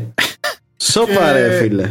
Έχει κάνει, έχει κάνει ο Post Malone και η Ariana, Ariana Grande και είναι προγραμματισμένο να κάνει και ο Justin Bieber εκεί πέρα. Δηλαδή, ποια ονόματα ξεκινάει και γίνεται αυτό το. Ε, καλά, αν έβγαλε ο άλλος Ναι, ό,τι έβγαλε σε μια χρονιά μέσα σε κάτι ώρες, και εγώ θα πήγαινα. Ναι, ναι, ναι. Δεν είναι, εντάξει. Αλλά η- ας πούμε λίγο για το Coinbase ε, είχε πολύ μεγάλο hype όταν ε, άρχισε να μπει δηλαδή ήταν η επιβεβαίωση είχε γίνει ήδη η επιβεβαίωση για τα κρύπτο από το 20 ε, όταν άρχισαν και μεγάλες εταιρείες να τα βάζουν στους συλλογισμούς τους αλλά με, την με, την... με το να εισαχθεί μια ε, εταιρεία που είναι exchange, crypto exchange ήταν ε, το, το πίκρε παιδάκι μου ότι ήρθαμε εδώ για να μείνουμε τέλος ότι μπήκαμε πλέον και ένας που δεν θέλει να πάρει κρυπτονομίσματα μπορεί να έχει έκθεση σε αυτά γιατί είναι σαν να παίρνεις, ας πούμε, μια τράπεζα, ξέρω εγώ. Είναι σαν να ναι. παίρνεις σε ορχείο, δεν θα το έλεγα, γιατί είναι οι miners, που και αυτά μπήκαν το 20. Αλλά ε, άρχισε λίγο να μπαίνει σε μια, σε μια σειρά. Δηλαδή, όταν μια εταιρεία μπαίνει σε δημόσια διαπραγμάτευση, αργά ή γρήγορα και αυτό που θα κάνει θα αρχίσει να μπαίνει regulate, να γίνεται λίγο. Ε, να, να μπαίνουν μέσα ρυθμίσεις. Mm. Ε, τον Μάιο έχουμε μια αγαπημένη σου εταιρεία από Λιβύη, η Shell, που γίνεται η πρώτη εταιρεία που πιάνει το όριο το, που έχει θέσει το Paris ε, Convention. Που για, ε, εκεί πέρα δεν ξέρω πόσο ποσοστό ήταν. Δεν νομίζω ότι δεν έχει φτάσει ακόμα το μηδενικό ισοζύγιο. Ότι όσους ρήπους εξάγω τόσο τα παράγω και σε πράσινη ενέργεια αλλά έχει φτάσει σε ένα πάρα πολύ καλό ποσοστό. Σε ένα. Ε, εντάξει, μόνη τη το είχε θέσει αυτό το όριο. Αλλά το φοβερό για αυτές τις εταιρείες μέσα σε αυτή τη χρονιά και αυτή που μας πέρασε, αλλά και σε αυτή τη χρονιά είναι μεγάλες συμφωνίες που έχουν κάνει με εταιρείες όπως είναι η Microsoft, η Apple, όπως είναι η Amazon, να τους προμηθεύουν ε, ενέργεια με, που θα έχει ε, μηδενικό ισοζύγιο παραγωγής. Αυτό είναι το ναι. πολύ μεγάλο και είναι για μένα για το χώρο της ενέργειας είναι milestone που λένε.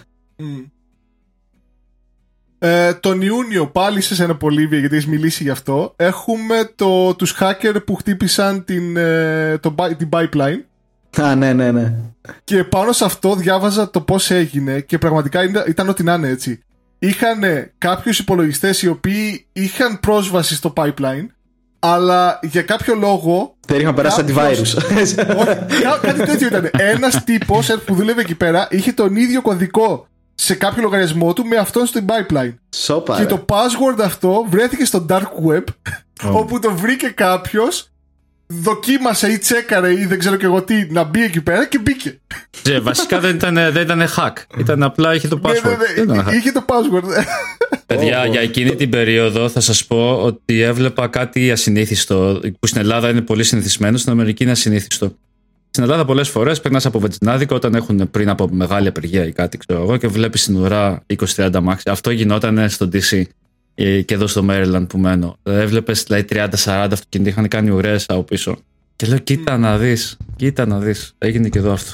Αυτό το pipeline που λένε να το εξηγήσουμε τώρα και στους ε, ακροατές. Βασικά θα το εξηγήσει λίγο, Αντώνη, γιατί είναι. Ε, δεν, δεν το ξέρω πάρα Το μόνο που ξέρω είναι αν υπάρχουν δύο από αυτά στην Αμερική και έκλεισε το ένα. Οπότε η μισή ε, πλευρά δεν μπορούσε να πάρει. Ε, να προμηθευτεί πετρέλαιο και καύσιμα, ναι. ναι. Ε, είναι σαν. Ε, ε, συνδέσεις ε, πέσε τροφοδοσίας καυσίμου να. έτσι μπορούμε να τα, να τα ορίσουμε και μέσα από αυτό το hack που έγινε αυτοί τι έκανε, το κράτησαν όμοιρο στην ουσία. Ναι. Λέει, παιδιά, δεν μπορείτε να το λειτουργήσετε αν δεν μας πληρώσετε ε, κάποια. Πώς είχαν πει; Σε bitcoin ήταν πάντα. Σε bitcoin η πληρωμή. Ναι. Ε, φυσικά, τι θα γίνει. Αυτό ήταν το, το μόνο που δεν μπορούσαν να, να βρουν. Αν και, αν και ε, βρήκανε, ε, πήραν πίσω μερικά. Τους βρήκαν. Από, βρή, τους βρήκαν, πήραν πίσω μερικά, όχι όλο το ποσό. Οπότε και αυτό έδειξε ότι τελικά ε, κάπως μπορείς να το, να το βρεις ρε παιδάκι μου και να το, να το μαζέψεις το πράγμα με τα κρυπτο. δηλαδή η μεγάλη αντίδραση στα κρυπτο ήταν ότι ε, μπορεί να γίνονται αγοροπολισίες ε, χωρίς να, να μπορείς να τις ελέγξεις. Μα να σου και... πω κάτι. όχι σε όλα και όχι τόσο Πες ότι, βαθμό, αλλά ναι. πες ότι εγώ ζητάω ένα bitcoin για να μην κάνω κακό σε μια επιχείρηση και μου το στέλνουν αυτό το bitcoin. Μετά τι θα το κάνω; Δηλαδή αυτή τη στιγμή που ζούμε, δηλαδή δεν μπορώ να αγοράσω κάτι. Ε, αν το βάλω, αν το ανταλλάξω σε, στη Coinbase και πουλήσω για να πάρω δολάρια. Θα δεν θα πάει στη Coinbase, θα πάει στη Μαλαισία, ξέρω όπου θα πάει. Θα πάει σε κάποια άλλη. Βρίσκονται, βάζουν αγγελία στο dark web και λέει, ξέρω εγώ, εγώ σου φέρνω ένα USB με ένα, με ένα ξέρω εγώ, στικάκι που έχει μέσα ένα wallet που έχει το ένα bitcoin. Φέρε μου εσύ cash, ξέρω εγώ, ή κάτι τέτοιο, στο δίνω και φεύγω. Α, Οπότε το κάνουν, ξέρω εγώ, έτσι. Να. Face to face. Πολύ ξέρεις για Dark Web τώρα και με τρομάζεις. Αφού είμαι στο Dark Force. λοιπόν, τον Ιούλιο τώρα μπαίνει η Robin Hood που αναφέραμε πριν στο χρηματιστήριο Καλά πήγε και αυτό. γίνεται, και γίνεται η πρώτη πτήση στο διάστημα του Jeff Bezos, της εταιρείας του Je- Jeff Bezos, της Κάτσε, Blue Origin. όχι, πρώτη, πρώτη ήταν ε, ο Μπράνσον. Ο Virgin. που πέταξε. Virgin Galactic ήταν η πρώτη. Virgin Galactic, φίλε μου. Ήταν αυτοί που πήγανε πρώτοι. Όχι, ρε. Πέταξαν πρώτη σε στροχιά γύρω από τη γη. Με, Στη πώς το στρατόσφαιρα λένε, σε πελάτες. Με. Όχι πελάτη, γιατί ο. Όχι, ο Jeff Bezos με πελάτες πήγε. Όχι με πελάτες. Πήρε προσωπικά με απλούς πολίτες. Όπως και ο Μπράνσον. Ναι, ναι, ναι. Όπως και ο Α, Μπράνσον. οκ, τέλος πάντων. Νομίζω, νομίζω ότι ήταν το πρώτο. Καλά, δεν θα Τέλος χτυχτεί, πάντων. μην αγχώνεσαι. Κάνα, Whatever. κάναν το κομμάτι τους, τώρα είδαν ότι δεν βγαίνουν τα κουβιάκια να συντάζονται. Και πήγε εκεί πέρα να πούμε ότι το πλήρωμα ήταν ο Jeff Bezos, ο αδερφός του, ήταν μια γυναίκα πιλότος 82 χρονών που ήταν η γυρεότερη που πήγε στο διάστημα και πήγε και μια 18χρονη της οποία ήταν η, η, η νεότερη που έχει πάει ποτέ στο διάστημα που επίσης αυτή η 18χρονη ήταν η πρώτη πελάτης του Blue Origin και το πήρε το εισιτήριο από τον πατέρα της που είναι η, ε, investor στην Blue Origin. Μάλιστα. Πλήρωσε Λοιπόν- τώρα αυτός δηλαδή για να πάει η κόρη του στο διάστημα. Πω, Ναι. πω, πώς, τι θα του έχει σούρει αυτή η, η, η κοπέλα τώρα για να, το- για να τη στείλει στο διάστημα ταξίδι. Πω, πω, πω, πω. Ε, κοίτα, κοίτα, πω, τι βγήκε τώρα. Το θέμα είναι να δούμε τι έχει βγει από αυτό το ταξίδι. Εντάξει, έγινε κοσμοϊστορικό γεγονός. Ε, άλλα περιμέναμε να Ε, δούμε. Άκου να σου πω, όχι. άλλα Α- α- περιμέναμε. Άλλο σαν εταιρεία, άλλο σαν εταιρεία. Αλλά αυτό για το διάστημα, ας πούμε, ναι, είναι κοσ- Δεν, κοσμοϊστορικό. δεν πέταξαν ακριβώς στο διάστημα. Πέταξαν Για επίσης εγώ. Στρατόσφαιρα, εντάξει. στη στρατόσφαιρα. Δηλαδή ένα, ένα επίπεδο πιο πάνω από στην ατμόσφαιρα που ζούμε. Δηλαδή. Δεν Για βγήκαν εγώ και πολύ περίμενα. έξω. Ε, είχα ρωτήσει ένα φίλο μου που ασχολείται λίγο πιο πολύ με αυτά και του λέω πόσες μέρες θα μείνουν. ε; Και μου λέει μία ώρα. Λέω τι μία ώρα; τι μία ώρα. θα πάνε λέει 10 λεπτά και εντάξει και ξενέρωσα κι εγώ ας πούμε όταν το έμαθα αυτό. Εγώ πίστευα ότι θα πάνε θα μείνουν λίγο, λίγο καιρό. εκεί. Και είναι σημαντικό εντάξει ότι η τεχνολογία άρχισε να δημιουργείται, ότι υπάρχουν δυνατότητες. Είναι η αρχή. OK, OK. Αλλά δεν πιστε- πιστεύω ότι αυτό το hype που έγινε ε, είναι υπερβολικό. Δηλαδή δεν πιστεύω ότι του χρόνου θα αρχίσουν να στέλνουν διαστημικά λεωφορεία να Όχι κάνουμε. του χρόνου, αλλά tour. θα, στο μέλλον κάτι θα γίνει. Αυτό Επίσης σκέψου ρε, ε, ε, αυτό που σκέφτομαι, συγγνώμη που σε διακόπτω, είναι το θέμα ότι ε, όταν ή- θες να δώσεις την πτήση στο διάστημα σε όλους, πρέπει να πάρεις υπόψη σου ότι για να πάνε κάποιοι στο διάστημα, προπονούνται σε αυτά τα, πώς τα λένε, σε αυτά τα που γυρνάνε γύρω-γύρω και, και, και, και, και τους κάνουν τρελά τεστ για να πεις ότι είσαι έτοιμος φυσι, πώς το λένε, σωματικά για να πας στο διάστημα. Ναι. Αν πάρεις τον κάθε πελάτη σου για να το στείλει στο διάστημα, ε, είναι άλλο. θα είναι, είναι άλλο πράγμα. θα είναι έχουμε μο- πολλούς μο- θανάτους. μοναδική εμπειρία και αξέχαστη. Αλλά τέλος πάντων.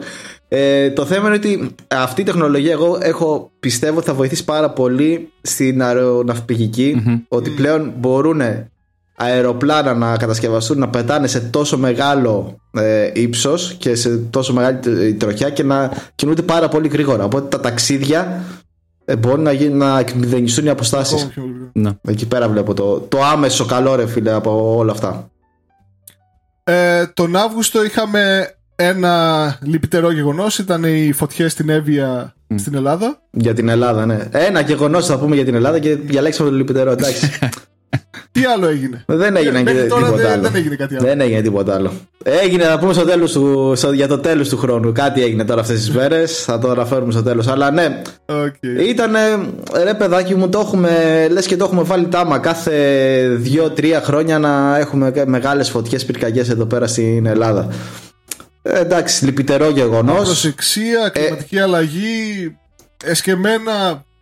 Καλά, όπως η τις φήμη, πες το- η φήμη είχε βγει ότι έχει γίνει εσκεμμένα εμπρισμό. Και εντάξει, όταν βλέπει. Εντάξει, νομίζω σε κάθε, κάθε, κάθε χρονιά γινόταν αυτό. Οπότε, Πάντα θα υπάρχουν εμπρισμοί και, και, αυτό, και από μόνη της να δημιουργηθεί η φωτιά μπορεί να βρουν τότε αφορμή άλλοι να ανάψουν άλλες αιστείες που και καλά θα φανεί ότι άναψαν έτσι φυσικά. Δεν μπορείς να το ξέρεις. Αλλά αυτό που με λυπεί εμένα είναι ότι ενώ έχουμε περάσει τόσες καταστροφές από πυρκαγιές δεν έχουμε βελτιωθεί καθόλου καθόλου στο σύστημα. Γιατί εντάξει θα μου πει κάποιος δεν θρυνήσαμε νεκρούς άκουσα από φωτιά. Θρυνήσαμε παρά, παράπλευρες απώλειες ναι, που έγιναν. Ε, δεν είναι ας πούμε από διασώστες που δυστυχώς ε, πάνω στην ώρα του καθήκοντος ε, έπεσαν ε, και χτύπησαν θανάσιμα. Αλλά δεν, γιατί να υπήρχε αυτή η μεγάλη καταστροφή και να μην υπάρχει ένας μηχανισμός, ρε παιδάκι μου, κάτι, μια.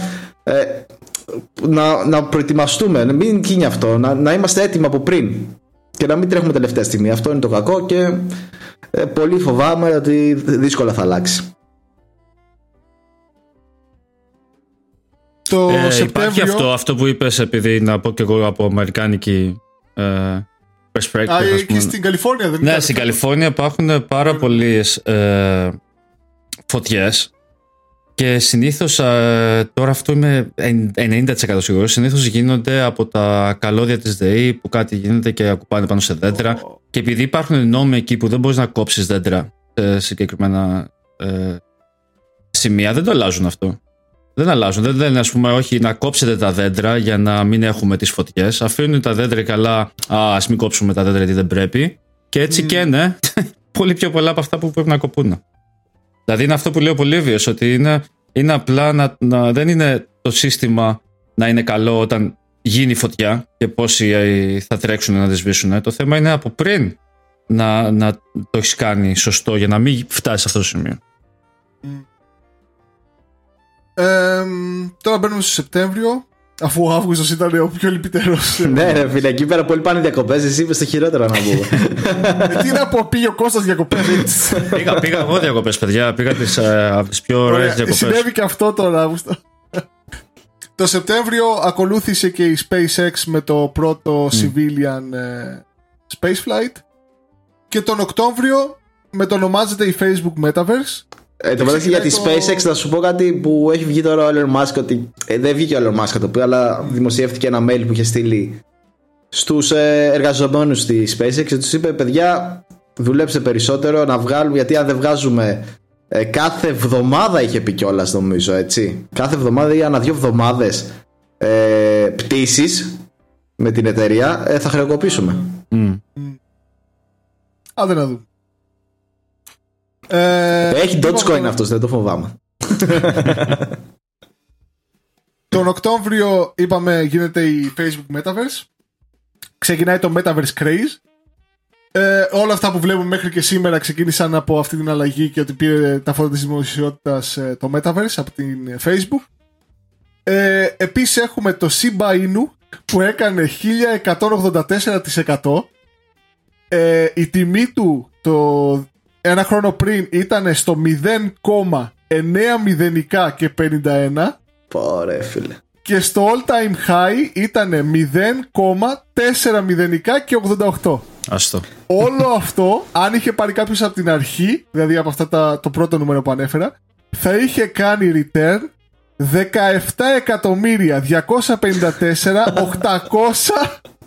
800 από το τέτοιο, από την αρχή. Ρε φίλε, έλυνε το πρόβλημα της ζωής, όχι το, το δικό σου και τον απογόνο σου μετά. Όλων. Όλων. Έφτιασε παλάτι. Αγόραζες ένα νησί. για να τα μετατρέψεις. Εγώ θα αγόραζα ένα νησί, ρε παιδάκι μου, που πουλάνε και θα το χτίζα όλο εκεί πέρα και το έκανα δικιά μου, δικό μου κράτος να πούμε αν είχα. Και τώρα θα τα είχα σύμπα μέσα τέτοιο. Σε βλέπω να... Ακίτα ίνου. Έτσι, έτσι όπως σε ακούω, Πολύβια, σε βλέπω να χρεοκοπάς μετά όπως τον Νίκολα uh, Κέιτ που αυτό έκανε. αγόραζε νησιά, αγόραζε κόκαλα. Τι να σου πω τώρα, 17 εκατομμύρια της εκατό έχει βγάλει. Αυτό είναι απόδοση που είπε, Αντώνη. Δεν είναι 17 εκατομμύρια θα έβγαζε. Απόδοση. Δηλαδή, υπάρχουν, και όλοι αυτοί, υπάρχουν και όλοι αυτοί τώρα που λέγονται Shiba Inu Millionaires. Υπάρχουν πάρα πολλά. Ναι, ναι, ναι, ναι. Όπως και την Dogecoin. Ε, εντάξει.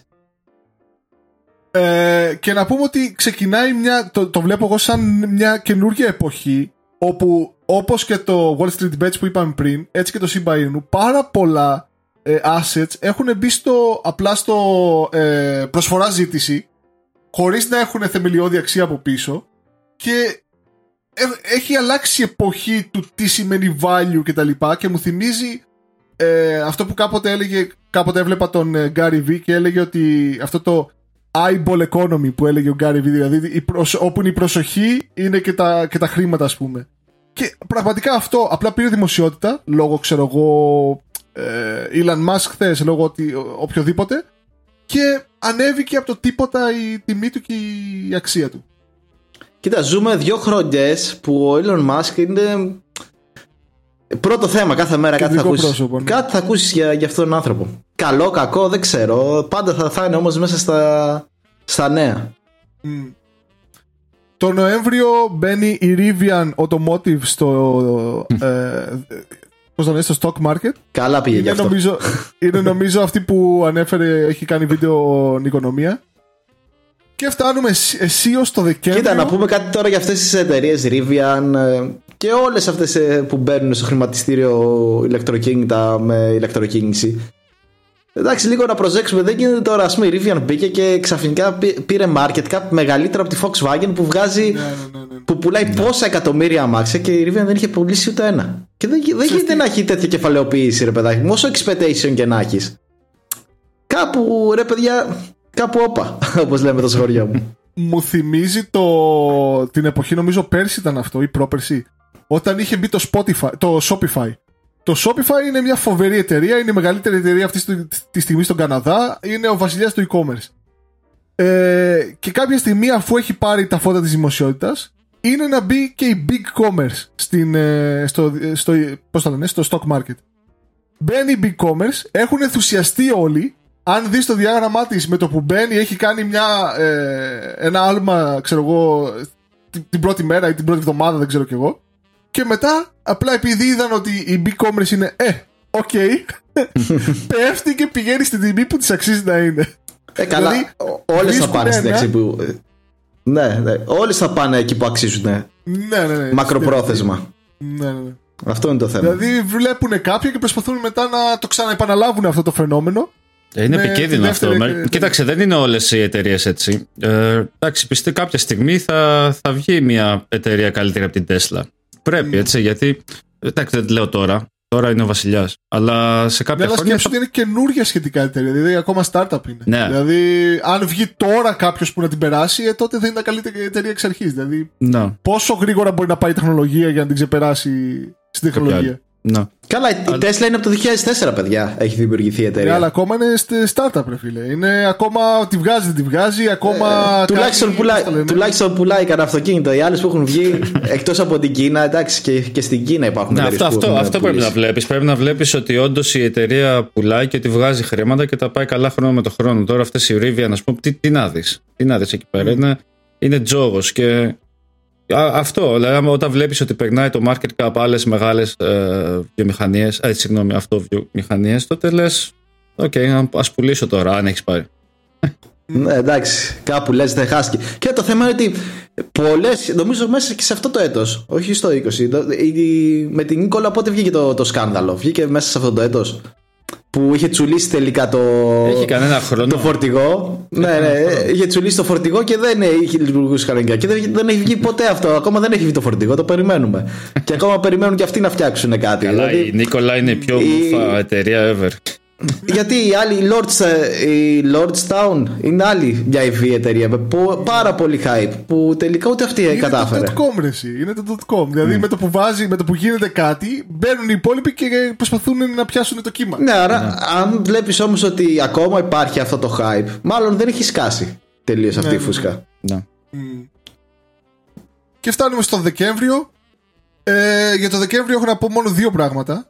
Ένα που μου έκανε εντύπωση είναι ότι το Google κάθε χρόνο βγάζει ένα βίντεο που έχει τα πιο δημοφιλή searches ε, πώς το λένε, τη χρονια που διανύουμε και τα πιο, τα πιο δημοφιλές searches στο Google το 2021 ήταν το πώς να ε, πώς να, να, να προσέξεις την ε, mental health και το πώς να μείνεις δυνατός. Δηλαδή, πάει να πει ότι ε, ε, γενικά ο κόσμος το 2021 υπέφερε λίγο με όλα αυτά που όχι, όχι από το 2021 και από το 20. Είναι μέσα σε δύο ε, χρόνια τώρα. Για το 2021 το βγάζει αυτό. Ναι, ναι αλλά εντάξει, ότι υπήρχε και πριν. Ναι, είναι επακόλουθο. Ναι. Παιδιά, ε, εντάξει, και εγώ πέρασα άσχημα. Ε, και κοντινά μου άτομα πέρασαν πάρα πολύ άσχημα αυτά τα δύο χρόνια. Είναι κάτι που δεν ξέρεις ότι θα σου τύχει.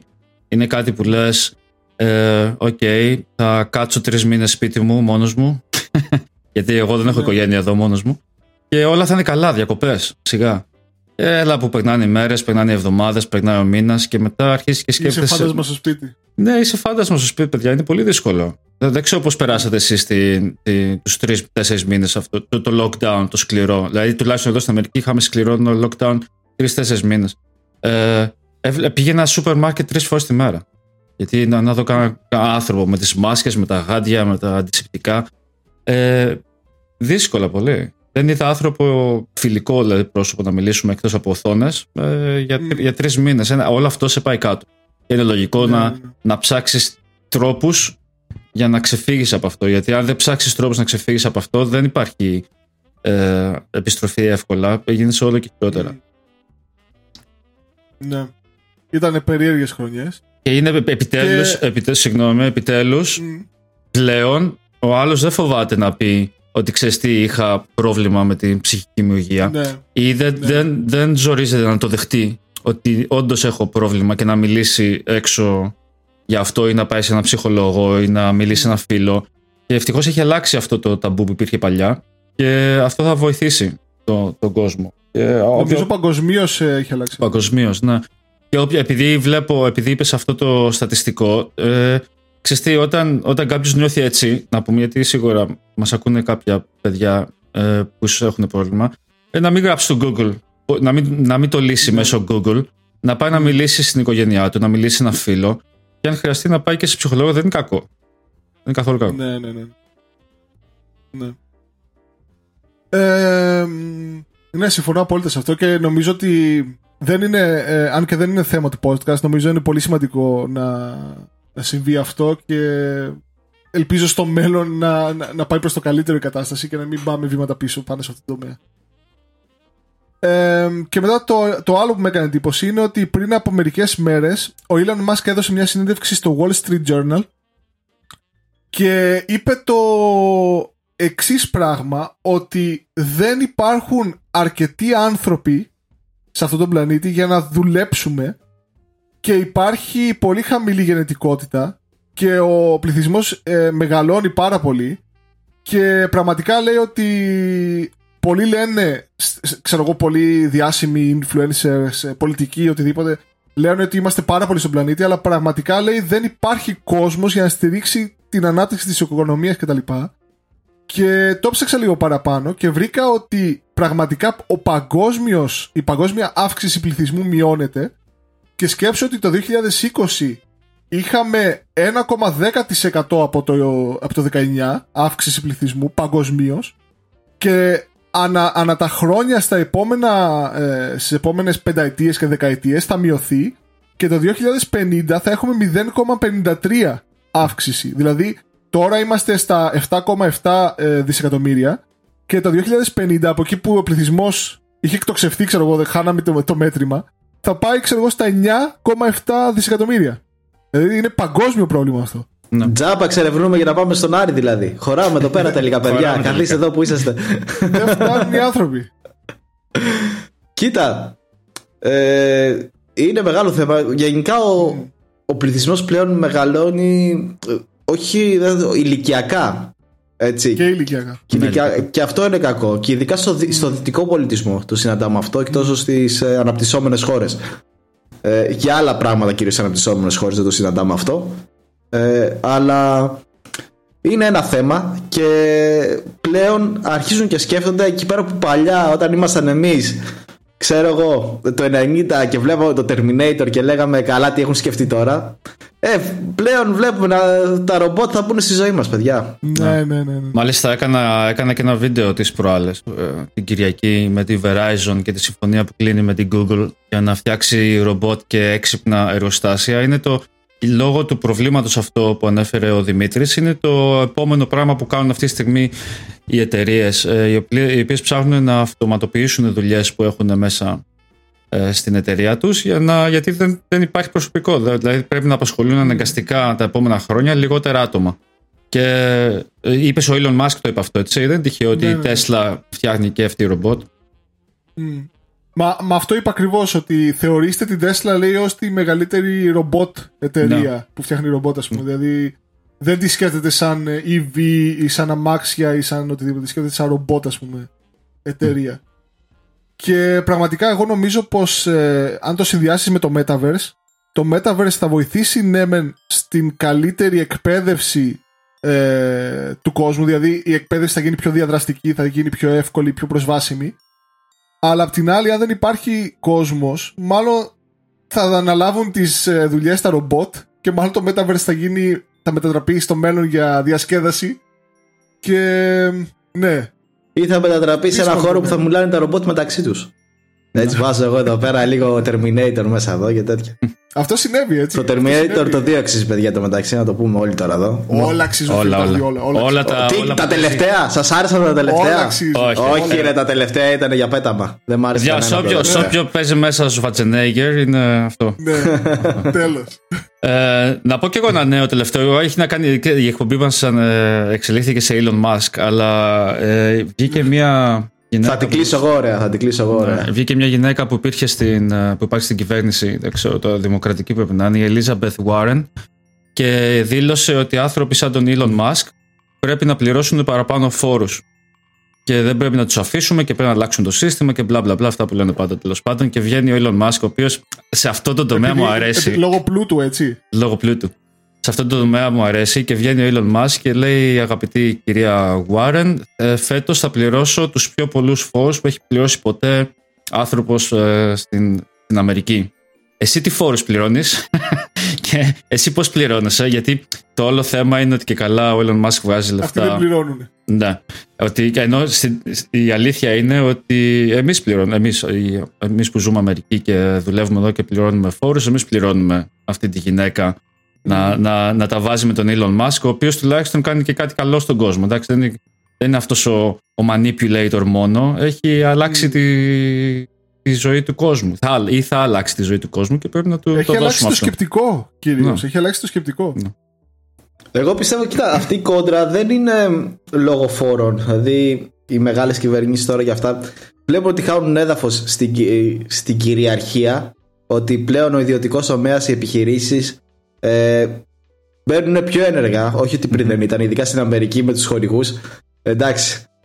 Σαν sponsor, σαν να κατεβάζουμε ομάδα να πούμε είναι και βάζουμε στη φανέλα μας το, το όνομα του χορηγού έχει καταντήσει στην Αμερική αλλά βλέπουν ότι χάνουν σιγά σιγά την δύναμη που έχουν πάνω στο πλήθος και ότι το πλήθος μπορεί να ελέγχεται και από άλλους και πιο εύκολα και μπορεί να λένε διαφορετικά πράγματα από ό,τι λένε αυτοί Οπότε ψάχνουν να βρουν ένα τομέα. Οπότε οι φόροι εκεί είναι ένας τομέας που μπορεί να πατήσουν και πατάνε πάνω σε αυτό και κράζουν. Και κράζουν συν- τώρα τον Elon Musk γιατί ο Elon Musk είναι, όπως είπαμε και πριν, το νούμερο ένα πρόσωπο παγκοσμίως, εγώ θα έλεγα, που Λίγο- ακούγεται συνέχεια. Λίγο λάθος στιγμή διαλέξανε. Γιατί ο τύπος όντως Ε. έχει πουλήσει τόσες πολλές μετοχές που θα πληρώσει πολλούς φόρους. Αλλά οκ. ναι, ναι, ναι. Αλλά λοιπόν για να κλείσουμε εδώ πέρα την Ναι. ανασκόπηση που κάναμε θα, ε, θέλω, θέλω θα, βάλεις, θα καταλάβεις τι, τι ήχο θα βάλεις από πίσω Δημήτρη Λοιπόν παιδιά ξανάρχεται εδώ στην Ελλάδα ξαναγίνεται έρχεται Πασόκ Βγήκε ο κύριος Ανδρουλάκης εδώ πέρα ζήσαμε, ζήσαμε ξανά εποχές Πάμε εδώ πέρα έρχεται χρυσή δεκαετία Να το δείτε, Να, να, το δείτε αυτό. να μετακομίσω Αυτό. πίσω δηλαδή, ε. Να μετακομίσω. Ελάτε πίσω όλοι Ελάτε πίσω Αλλά, όλοι να σου πω, αν το, αν το ψηφίσω θα μου κάνει τα εισιτήρια. Για και να μην το ψηφίσει τώρα, θα στα κάνουν όλα, δεν μην αγχώνεσαι. παλιά, παλιά γινόταν αυτό, ξέρετε. ε, Παλιά γινόταν αυτό. Πηγαίνα, Ναι, ναι, ναι, πηγαίνανε ισχύει. στους Αλλά τώρα φοιτητές. κάνω τη, τη- ναι, κάνω τη μόντα τώρα να, να ψηφίσεις και από εκεί που είσαι. Α, οκ. Οπότε Ω, γλιτώσαν οκ. λεφτά. ναι.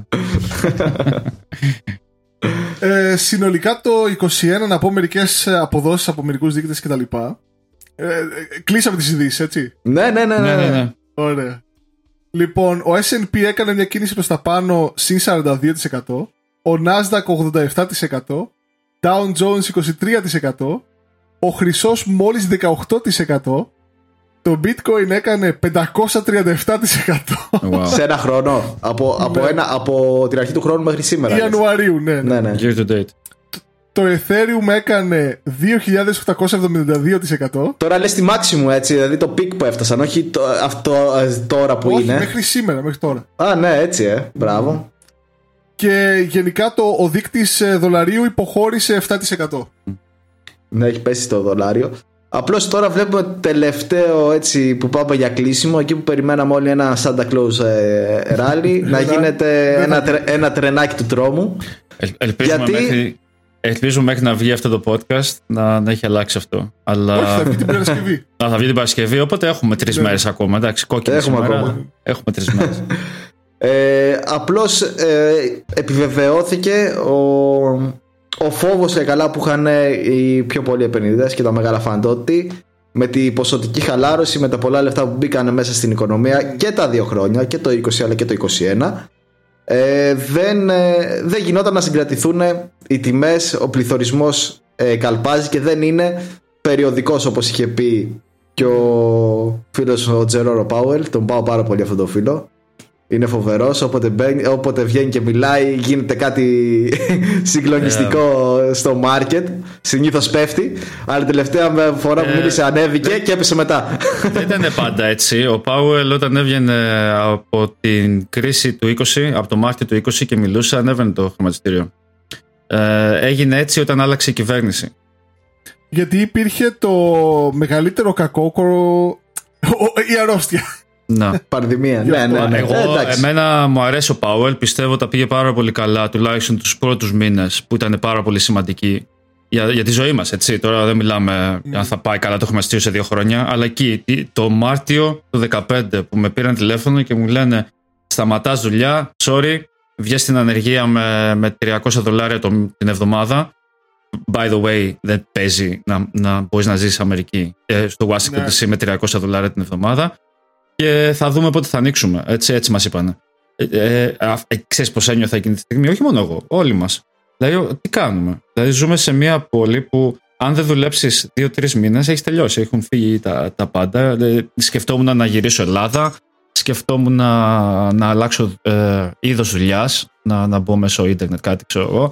Ε, και ο Πάουελ μας έσωσε τότε λίγο, ας πούμε, και, και η τότε κυβέρνηση. Απλά αυτή τη στιγμή παίζεται και ένα πολιτικό παιχνίδι.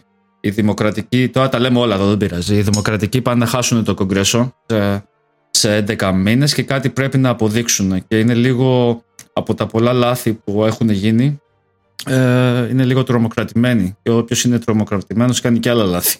Δεν βοηθάει αυτό. Μμ, Η γνώμη μου είναι αυτή. μμ. Δηλαδή, Οπότε, το, ρε, να λες, ε, το να λες ε, Πολύβιε, ε, τον Πάουελ, ότι ξέρεις τι, μάλλον θα σε αλλάξουμε και ξαφνικά να μην τα πάνε καλά Biden με Πάουελ και ξαφνικά γίνονται φίλοι και βγάζουν οι φίλοι Φιλαράκια. μεταξύ, φιλαράκια Ναι, ναι. και ξαφνικά ο πληθωρισμός δεν είναι πλέον παρόλο που την Περιοδικός. επόμενη μέρα γίνεται. μετά από Βράζαν δύο τόρι, μέρες. Ναι. αλλά δηλαδή ναι, βγήκε, ναι. Ναι, βγήκε δηλαδή το νέο ότι ο Πάουελ παραμένει και δύο μέρες μετά άλλαξε ο Το πληθωρισμός. κάνανε αναελλάδα. Ναι. Ελλάδα. Δηλαδή, αν, αν τα βάλεις λίγο κάτω, δεν είναι λίγο παράξενα. Δεν είναι λίγο σαν να. Ναι, ναι. Εγώ το φαντάζομαι σαν να είναι τώρα να κάθονται να πίνουν εκεί πέρα τα τσιπουράκια τους στον καφεγείο του και να του λέει στον Παύλο Ρε, συγκεντρώσου. ρε», του λέει, «Συγκεντρώσου». ναι. Τι να βάλει, τι να τα αυξήσουμε, τι να τα κρατήσουμε χαμηλά τα όρια. Ε, Θα παίρνουμε μετά με το τσουβάλι τα, τα δολάρια για να αγοράζουμε ψωμί. Έτσι θα του είπε. Και θα συγκεντρώθηκαν. Τέλος πάντων, αλλά εκεί που όλοι περιμέναμε να κλείσουμε ένα έτσι πράσινα τα, οι αγορές, να πάνε ε, ο- ακόμα πιο πάνω, τελικά πέφτουν. Αλλά με τα νούμερα που μας είπε ο Δημήτρης, εγώ δεν το βλέπω και πολύ χαμένη αυτή τη χρονιά. Δηλαδή, αν Όχι, κάποιος μια είχε χαρά βάλει πήγε. τα λεφτά του στην Το αρχή. return του 21 ήταν οκ. Ναι, μια Στην χαρά. αρχή του. Μόνο, οκ, άστα να πάνε. Φοβερό Το ήταν. 22 θα δούμε, παίζεται. 22 θα δούμε του χρόνου. Του χρόνου εδώ θα είμαστε, θα τα ξαναπούμε τότε. Ε, τώρα προς το τέλος αφού έχουμε κλείσει το χρόνο και τα λοιπά θα ήθελα εγώ να πω κάποια πράγματα για το 22 και θέλω και εσείς μετά να πάρετε μια σειρά ε, εγώ έχω δει δεν είμαστε επενδυτικοί σύμβουλοι και τα λοιπά και ό,τι πούμε εδώ πέρα είναι απλά για ψυχαγωγικούς σκοπούς το 22 τρία IPOs που βλέπω τέσσερα είναι η Stripe η ByteDance η εταιρεία που έχει το TikTok το Discord και το Reddit που θέλουν να κάνουν IPO όλα μαζί. Το Discord νομίζω έχει ήδη μπει στο... έχει ξεκινήσει ξέρω τη διαδικασία με τον Nasdaq. Και είναι μερικά τα project τα οποία είναι ενδιαφέροντα σαν μετοχές να δούμε πώς θα πάνε. Αλλά γενικότερα βλέπω ότι το 2022 θα είναι μια κατηφορική χρονιά γενικότερα. Θα είναι sideways, ξέρω εγώ, ή θα έχει λίγα... Θα είναι ε, ουδέτερη ως πως λίγο αρνητική, εκεί τη βλέπω. Αισιόδοξος. Αισιόδοξος. Αισιόδοξος. Εγώ, εγώ πιστεύω ότι. Α, ή πολύ θες να πεις. Όχι, όχι, πες, πες, να το κλείσω εγώ για να πω κάτι αισιόδοξο τουλάχιστον. Όχι, εγώ είμαι Και το αισιόδοξος. Πασόκ πάλι. Κοίταξε. ε, πρέπει να το βλέπουμε σε 5 με 10 χρόνια. Εντάξει, είμαστε σε μια ηλικία που μας παίρνει να το βλέπουμε σε 5 με 10 χρόνια και όχι τι θα γίνει το 22, ότι θα είναι μια ιδιαίτερη χρονιά. Πιστεύω θα πάει ok, να υπάρχει αυτό το sideways. Δεν πιστεύω όμως ότι θα έχει το μεγάλο crash. Από αυτές τις IPO που είπες μου αρέσει πολύ Stripe. Μάλιστα ένας λόγος που επένδυσα στο PSTH του, του Vlak αυτού, τέλος πάντων, το, το διέλυσε. Ε, δεν, θυμάμαι το όνομά του, το ασπρομάλης αυτός. Ε, γιατί θα ήταν SPAC για το Stripe. Ήταν το, το Stripe έπαιζε δυνατά σαν όνομα. Βέβαια μετά η εταιρεία Stripe ξέφυγε. Ε, έβγαζε πολλά λεφτά πλέον για να μπορεί να μπει μέσα στο SPAC. Αλλά μου αρέσει πολύ Stripe. Για τις άλλες δεν θα ασχοληθώ Reddit και Discord. Ε, δεν ξέρω. Ίσως Discord λίγο πιο πολύ. Reddit θα είναι με τη Reddit θα γίνει ένα hype. Έχει Wall Street Bets, ρε φίλε. Μόνο και μόνο αυτή θα τη σηκώσει. Ναι, ναι, αλλά τώρα ε, επενδύεις, ας πούμε, στο χρηματιστήριο σε, σε άλλο ένα meme stock. Δηλαδή έτσι, έτσι θα πάει, πιστεύω. Δεν το βλέπω σαν meme stock. Νομίζω σαν εταιρεία πάει πάρα πολύ Έχει πολύ μεγάλο κοινό. Ναι, ναι. Έχει σχετικά καλό μοντέλο για Απλά ξέρεις από τώρα χρήματα. ότι στο IPO της θα την ανεβάσουν ε, πιο πολύ από όσο πρέπει το Army. Ίσως. Θα δούμε. Θα δούμε. Ε, από εκεί και πέρα ε, μαθαίνω από τα λάθη μου κάθε χρόνο. Θέλω να γίνομαι καλύτερος επενδυτή κάθε χρόνο. Ε, ψυχολογικά είμαι πολύ καλύτερα και θέλω να είμαι ακόμα καλύτερα κάθε χρόνο, όταν δηλαδή πάνω πολλά λεφτά μέσα σε μια μέρα. Ε, πλέον, πλέον δεν τα βάφω μαύρα, ναι. Και, αλλά αυτό που θέλω να αλλάξω είναι, που το κάνω και τους τελευταίους μήνες, αρκετούς, είναι να φύγω λίγο από τις μικρές growth εταιρείες και να πάω λίγο πιο πολύ στις μεγάλες, στα μεγάλα cap. Τα μεγάλα cap high growth εταιρείες τύπου Funk και ε, παράδειγμα Α, Apple. Και εσύ Tesla θα πάρεις, εντάξει, ωραία. Όχι, πιστεύω η Tesla, η Tesla, είναι, η Tesla είναι πολύ επικίνδυνη αυτή τη στιγμή. Δηλαδή η ε, Tesla θα έπαιρνα άμα πέσει τα 500 κάτω. Τώρα θα, θα, με βρίζουν μερικοί, αλλά να κάνω. Δεν... Εντάξει, ξέρεις τι, είναι από αυτές τις εταιρείες που έχασα το τρένο. Ε, και πρέπει να, το, να συμβιβαστείς με αυτό. Mm. Δηλαδή, έχασες το τρένο, OK, αν πιστεύεις εσύ ότι το έχασες, το έχασες, παιδί μου. Υπάρχουν άλλες ευκαιρίες εκεί έξω. Έτσι, δεν ναι, ναι. χρειάζεται να, να πάρω λόγω φόμο να, να πάρω Tesla. Αλλά συνεχίζω δυνατά με Apple, την πιστεύω πάρα πολύ. Συνεχίζω με Metaverse και Facebook, FB, Meta Platforms. Και ψάχνω ευκαιρίες να. Ε, συνεχίζω με Nvidia. Και ψάχνω mm. ευκαιρίες άλλες να μπαίνω σε τέτοιες πλέον εταιρείες όπως ας πούμε είμαι παιδημένο σε Salesforce, που είναι άλλη μια εταιρεία που δεν είναι και τόσο ναι, γνωστή ναι. στην Ελλάδα, αλλά πιστεύω κάνει υπέροχη δουλειά στο, σε αυτό που κάνει στο cloud. Και, αλλά παραμένω, όπως καταλάβατε, ε, πάρα πολύ μέσα στην τεχνολογία. Είναι ο τομέας μου και πιστεύω ότι τα επόμενα 10 χρόνια θα. Δηλαδή, όλα δείχνουν ότι θα πάμε τρένο. Αυτά. Λοιπόν, θα... να κλείσουμε και το μεταθετικό τώρα. Θα, θα κλείσω. Εντάξει, θετικό. Θα, θα σου πω την προσωπική μου άποψη και. Πιστεύω ότι το 22 θα είναι η αρχή ε, αυτού που θα λέμε πίσω στη, στη πραγματικότητα. Αλλά σε. Πώς θα σα το πω αυτό; Στο λέω σε φάση ότι θυμάμαι το 20 ότι βγαίνανε πάρα πολλοί YouTubers και. Γιατί από κυρίως YouTubers θα άκουγες. Και έλεγαν ότι ο τρόπος ε, να αποτιμήσεις μια μετοχή έχει αλλάξει, ότι δεν ισχύουν πλέον και τόσο πολύ το value investing, ότι δεν πατάει κάπου. Ε, παιδιά, συγγνώμη που θα σας το πω, αλλά από ό,τι μας είπε ο Τζερόνο Πάουελ, ε, θα, θα αρχίσει να, να ισχύει λίγο το value investing. Θα, υπάρχουν, θα γυρίσουμε λίγο στην πραγματικότητα των επενδύσεων. Δεν θα στηριζόμαστε τόσο πολύ στα expectation όσο στα αν όντως αυτά που μας λένε μπορούν να αξιολογηθούν και να αποτιμηθούν με αριθμούς και αν όντως η εταιρεία μπορεί να μας αποδείξει κάτι. Οπότε θα, θα περάσουμε πάλι λίγο σε, σε θεμελιώδη ανάλυση πιο πολύ, θα περάσουμε λίγο σε πιο σκεπτικισμό γύρω από τη κάθε καινούργια ιδέα που θα παρουσιάζεται και κάθε ε, προοπτική που παρουσιάζει κάθε εταιρεία. Και αυτό εγώ δεν το θεωρώ καθόλου κακό, το θεωρώ πάρα πολύ καλό. Ε, γιατί θα αρχίσουν να γίνονται σωστές επενδύσεις. Θα φύγει αυτός ο τζόγος που γίνεται στο χρηματιστήριο και θα γυρίσουμε στο ίδιο βαρετό, ωραίο πράγμα που είναι επενδύσεις και πλέον δεν θα με λένε όλοι βαρετό και μουτζούφλι και ότι έχω και κακές εταιρείες που δεν έχουν μεγάλη ανάπτυξη, φίλε μου Δημήτρη, που χασμουριέσαι όποτε μιλάω για τις εταιρείες που έχω επενδύσει. Αλλά. Πώς ε, πήγε, πώς, πώς πήγε η Shell σήμερα, Όχι, έπεσε γιατί έχει πέσει το πετρέλαιο. Έχει, έχει νομίζω γύρω εκεί στο market. Δεν το, ε, βασικά δεν έχω πει και δεν έχω κοιτάξει Ναι, καθόλου, ναι. να σου πω την αλήθεια. Δεν έχω Τέτοιες μέρες κοιτάξει δεν καθόλου. κοιτάω. Τέτοιες μέρες δεν κοιτάω. Ε, δεν πρόλαβα κιόλας. αλλά ε, δεν είναι το θέμα να. Εντάξει, θα πέσει, θα ανεβεί, θα πέσει, θα ανεβεί. Ε, έχει μια φοβερή απόδοση αυτό το χρόνο η Shell, αφού την αναφέραμε, για, για τέτοια εταιρεία που είναι. Η καλύτερη απόδοση που την έχει κάνει η Apple, που εντάξει έχει πάει πάρα πολύ καλά. Το πρώτο μου βίντεο. το πρώτο σου βίντεο, ναι. Η Apple είναι Ε. αγαπημένη, δεν την αλλάζω. με τίποτα. μέχρι μέχρι Άλλη- να, αποδείξει, να, μέχρι να αποδείξει άλλη εταιρεία ότι μπορεί να κάνει αυτά που κάνει η Apple, δεν πουλάω. Ή όντως πουλάω, αγοράζω και πουλάω, κάνω και λίγο swing trading, αλλά το βασικό κορμό της θα υπάρχει πάντα στο. Αλλά τέλο πάντων, για να το κλείσουμε έτσι και Ναι, ευχάριστα το, το podcast, είναι ότι πέρα από χρηματιστήρια από λοιπά, βλέπω ότι για εδώ για την Ελλάδα θα μιλήσω κυρίως ότι η οικονομική κοινότητα στην Ελλάδα ανέβηκε και μόνο, Ναι.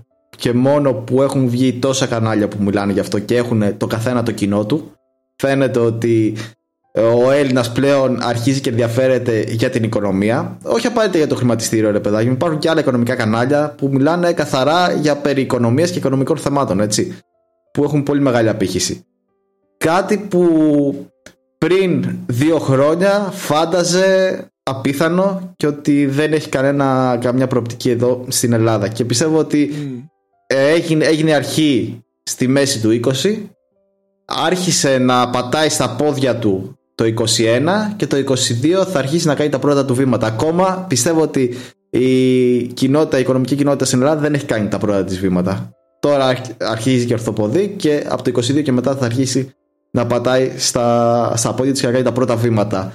Και αυτό εντάξει ε, ένα λιθαράκι έχουμε βάλει. Εντάξει, θα πενέψω λίγο τον εαυτό, θα το πενέψω, δεν πειράζει. Έχουμε εδώ και τον Ωραία. Αντώνη, θα πάει και αυτόν.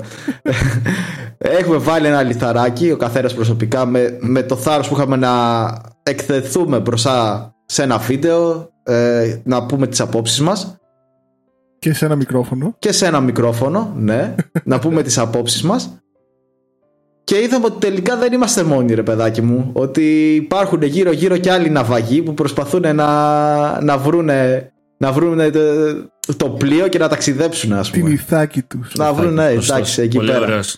Πολύ ωραίο Πε- κλείσιμο. περάσαμε από τη σκύλα και τη χάριβδη από το 9 μέχρι το 15 και σιγά σιγά ορθοποδούμε ρε παιδάκι μου και αρχίζουμε και Έτσι. ενδιαφε- ενδιαφερόμαστε Μακάρι, μακάρι ε, να οπότε, Αντώνη, θέλω να πω ότι περιμένω να συνεχίζει δυνατά αυτό που κάνεις και τις ε, ωραίες συνεργασίες που έχεις κάνει και με τους Financial Greeks και στο κανάλι σου και με τον Νίκο στη, στο καινούριο κανάλι στο Stonkers Μμμ. Που θα κάνετε live και θα είμαστε και εμείς εκεί όποτε μπορούμε κάθε Δευτέρα. Και αυτό, συνέχισε έτσι δυνατά. Και μη σταματήσεις, μη σταματήσεις να λες την άποψή σου πάνω στα, στα θέματα. Εγώ σε κάθε YouTuber θα βρω και μην την αλλάξουμε ποτέ. Γιατί αν αρχίσουμε και αλλάζουμε την, απόψη, την άποψή μας ανάλογα με τον καιρό, ε, θα γίνουμε αυτό που κοροϊδεύουμε στο τέλος. Ναι, ο, συμφωνώ με αυτό. Βέβαια, την άποψή σου για κάτι μπορείς να την αλλάξεις αν γίνει κάτι που, που Ναι. χωράει Α, ναι, ναι, ναι. αμφισβήτηση. Εσένα. Ναι, ναι, ναι. Ναι. Ε, παιδιά, ευχαριστώ πάρα πολύ. Ε, θα πρέπει να το κλείνουμε σιγά σιγά γιατί. Ναι. Ε, Έχουμε το Stonkers. θα πάμε στο Stonkers αμέσως εμείς. θα πάμε στο Stonkers αμέσως. Ευχαριστώ πάρα τέλεια, πολύ. τέλεια. Χάρηκα, Εμείς- πέρασε πάρα πολύ όμορφα. Ε, συγχαρητήρια για το κανάλι σου, ε, Δημήτρη. Ελπίζω να πάει Και πάρα Πολύβια. πολύ καλά γιατί και πολύ Α, να είναι και το δυο σας. Ναι, οκ. Ε, συγχαρητήρια για το κανάλι, παιδιά. Ε, είναι κάτι πολύ ωραίο. Και ξέρεις τι μ' αρέσει, αυτό που μου αρέσει αυτό είναι που μπορώ να τα ακούω χωρίς να πρέπει να βλέπω. Και σημαίνει ότι μπορώ να Ακριβώς. κάνω και άλλα πράγματα μαζί. Όταν οδηγάω, όταν είμαι στο μετρό, όταν. ε, Αυτό λέω σε Πλέον τα όλους και με πιάτα. κοροϊδεύουν. Όχι, αλλά όχι. βρήκαμε Είναι- βρήκαμε το είναι κενό μια- στην αγορά και Ναι, οργώνουμε γιατί τώρα. όχι, γιατί σιγά σιγά. όχι. Ε, μετράει. Το podcasting πάει πάρα πολύ καλά τελευταία και σας εύχομαι καλή επιτυχία σε αυτό το. Ευχαριστούμε πάρα πολύ. Λοιπόν, Δημήτρη, ρίξε εδώ πέρα χριστουγεννιάτικη μουσική και πάμε να φύγουμε. Λοιπόν, τσάω. άντε, καλές, Bye. καλές γιορτές, καλές γιορτές, παιδιά. Υγεία, ευτυχία, να περάτε όμορφα αυτές τις μέρες. Και από την αρχή του χρόνου θα τα ξαναπούμε πάλι εδώ πέρα στο Sweet Benzis. Γεια σας. Γεια σας, παιδιά. Γεια σας.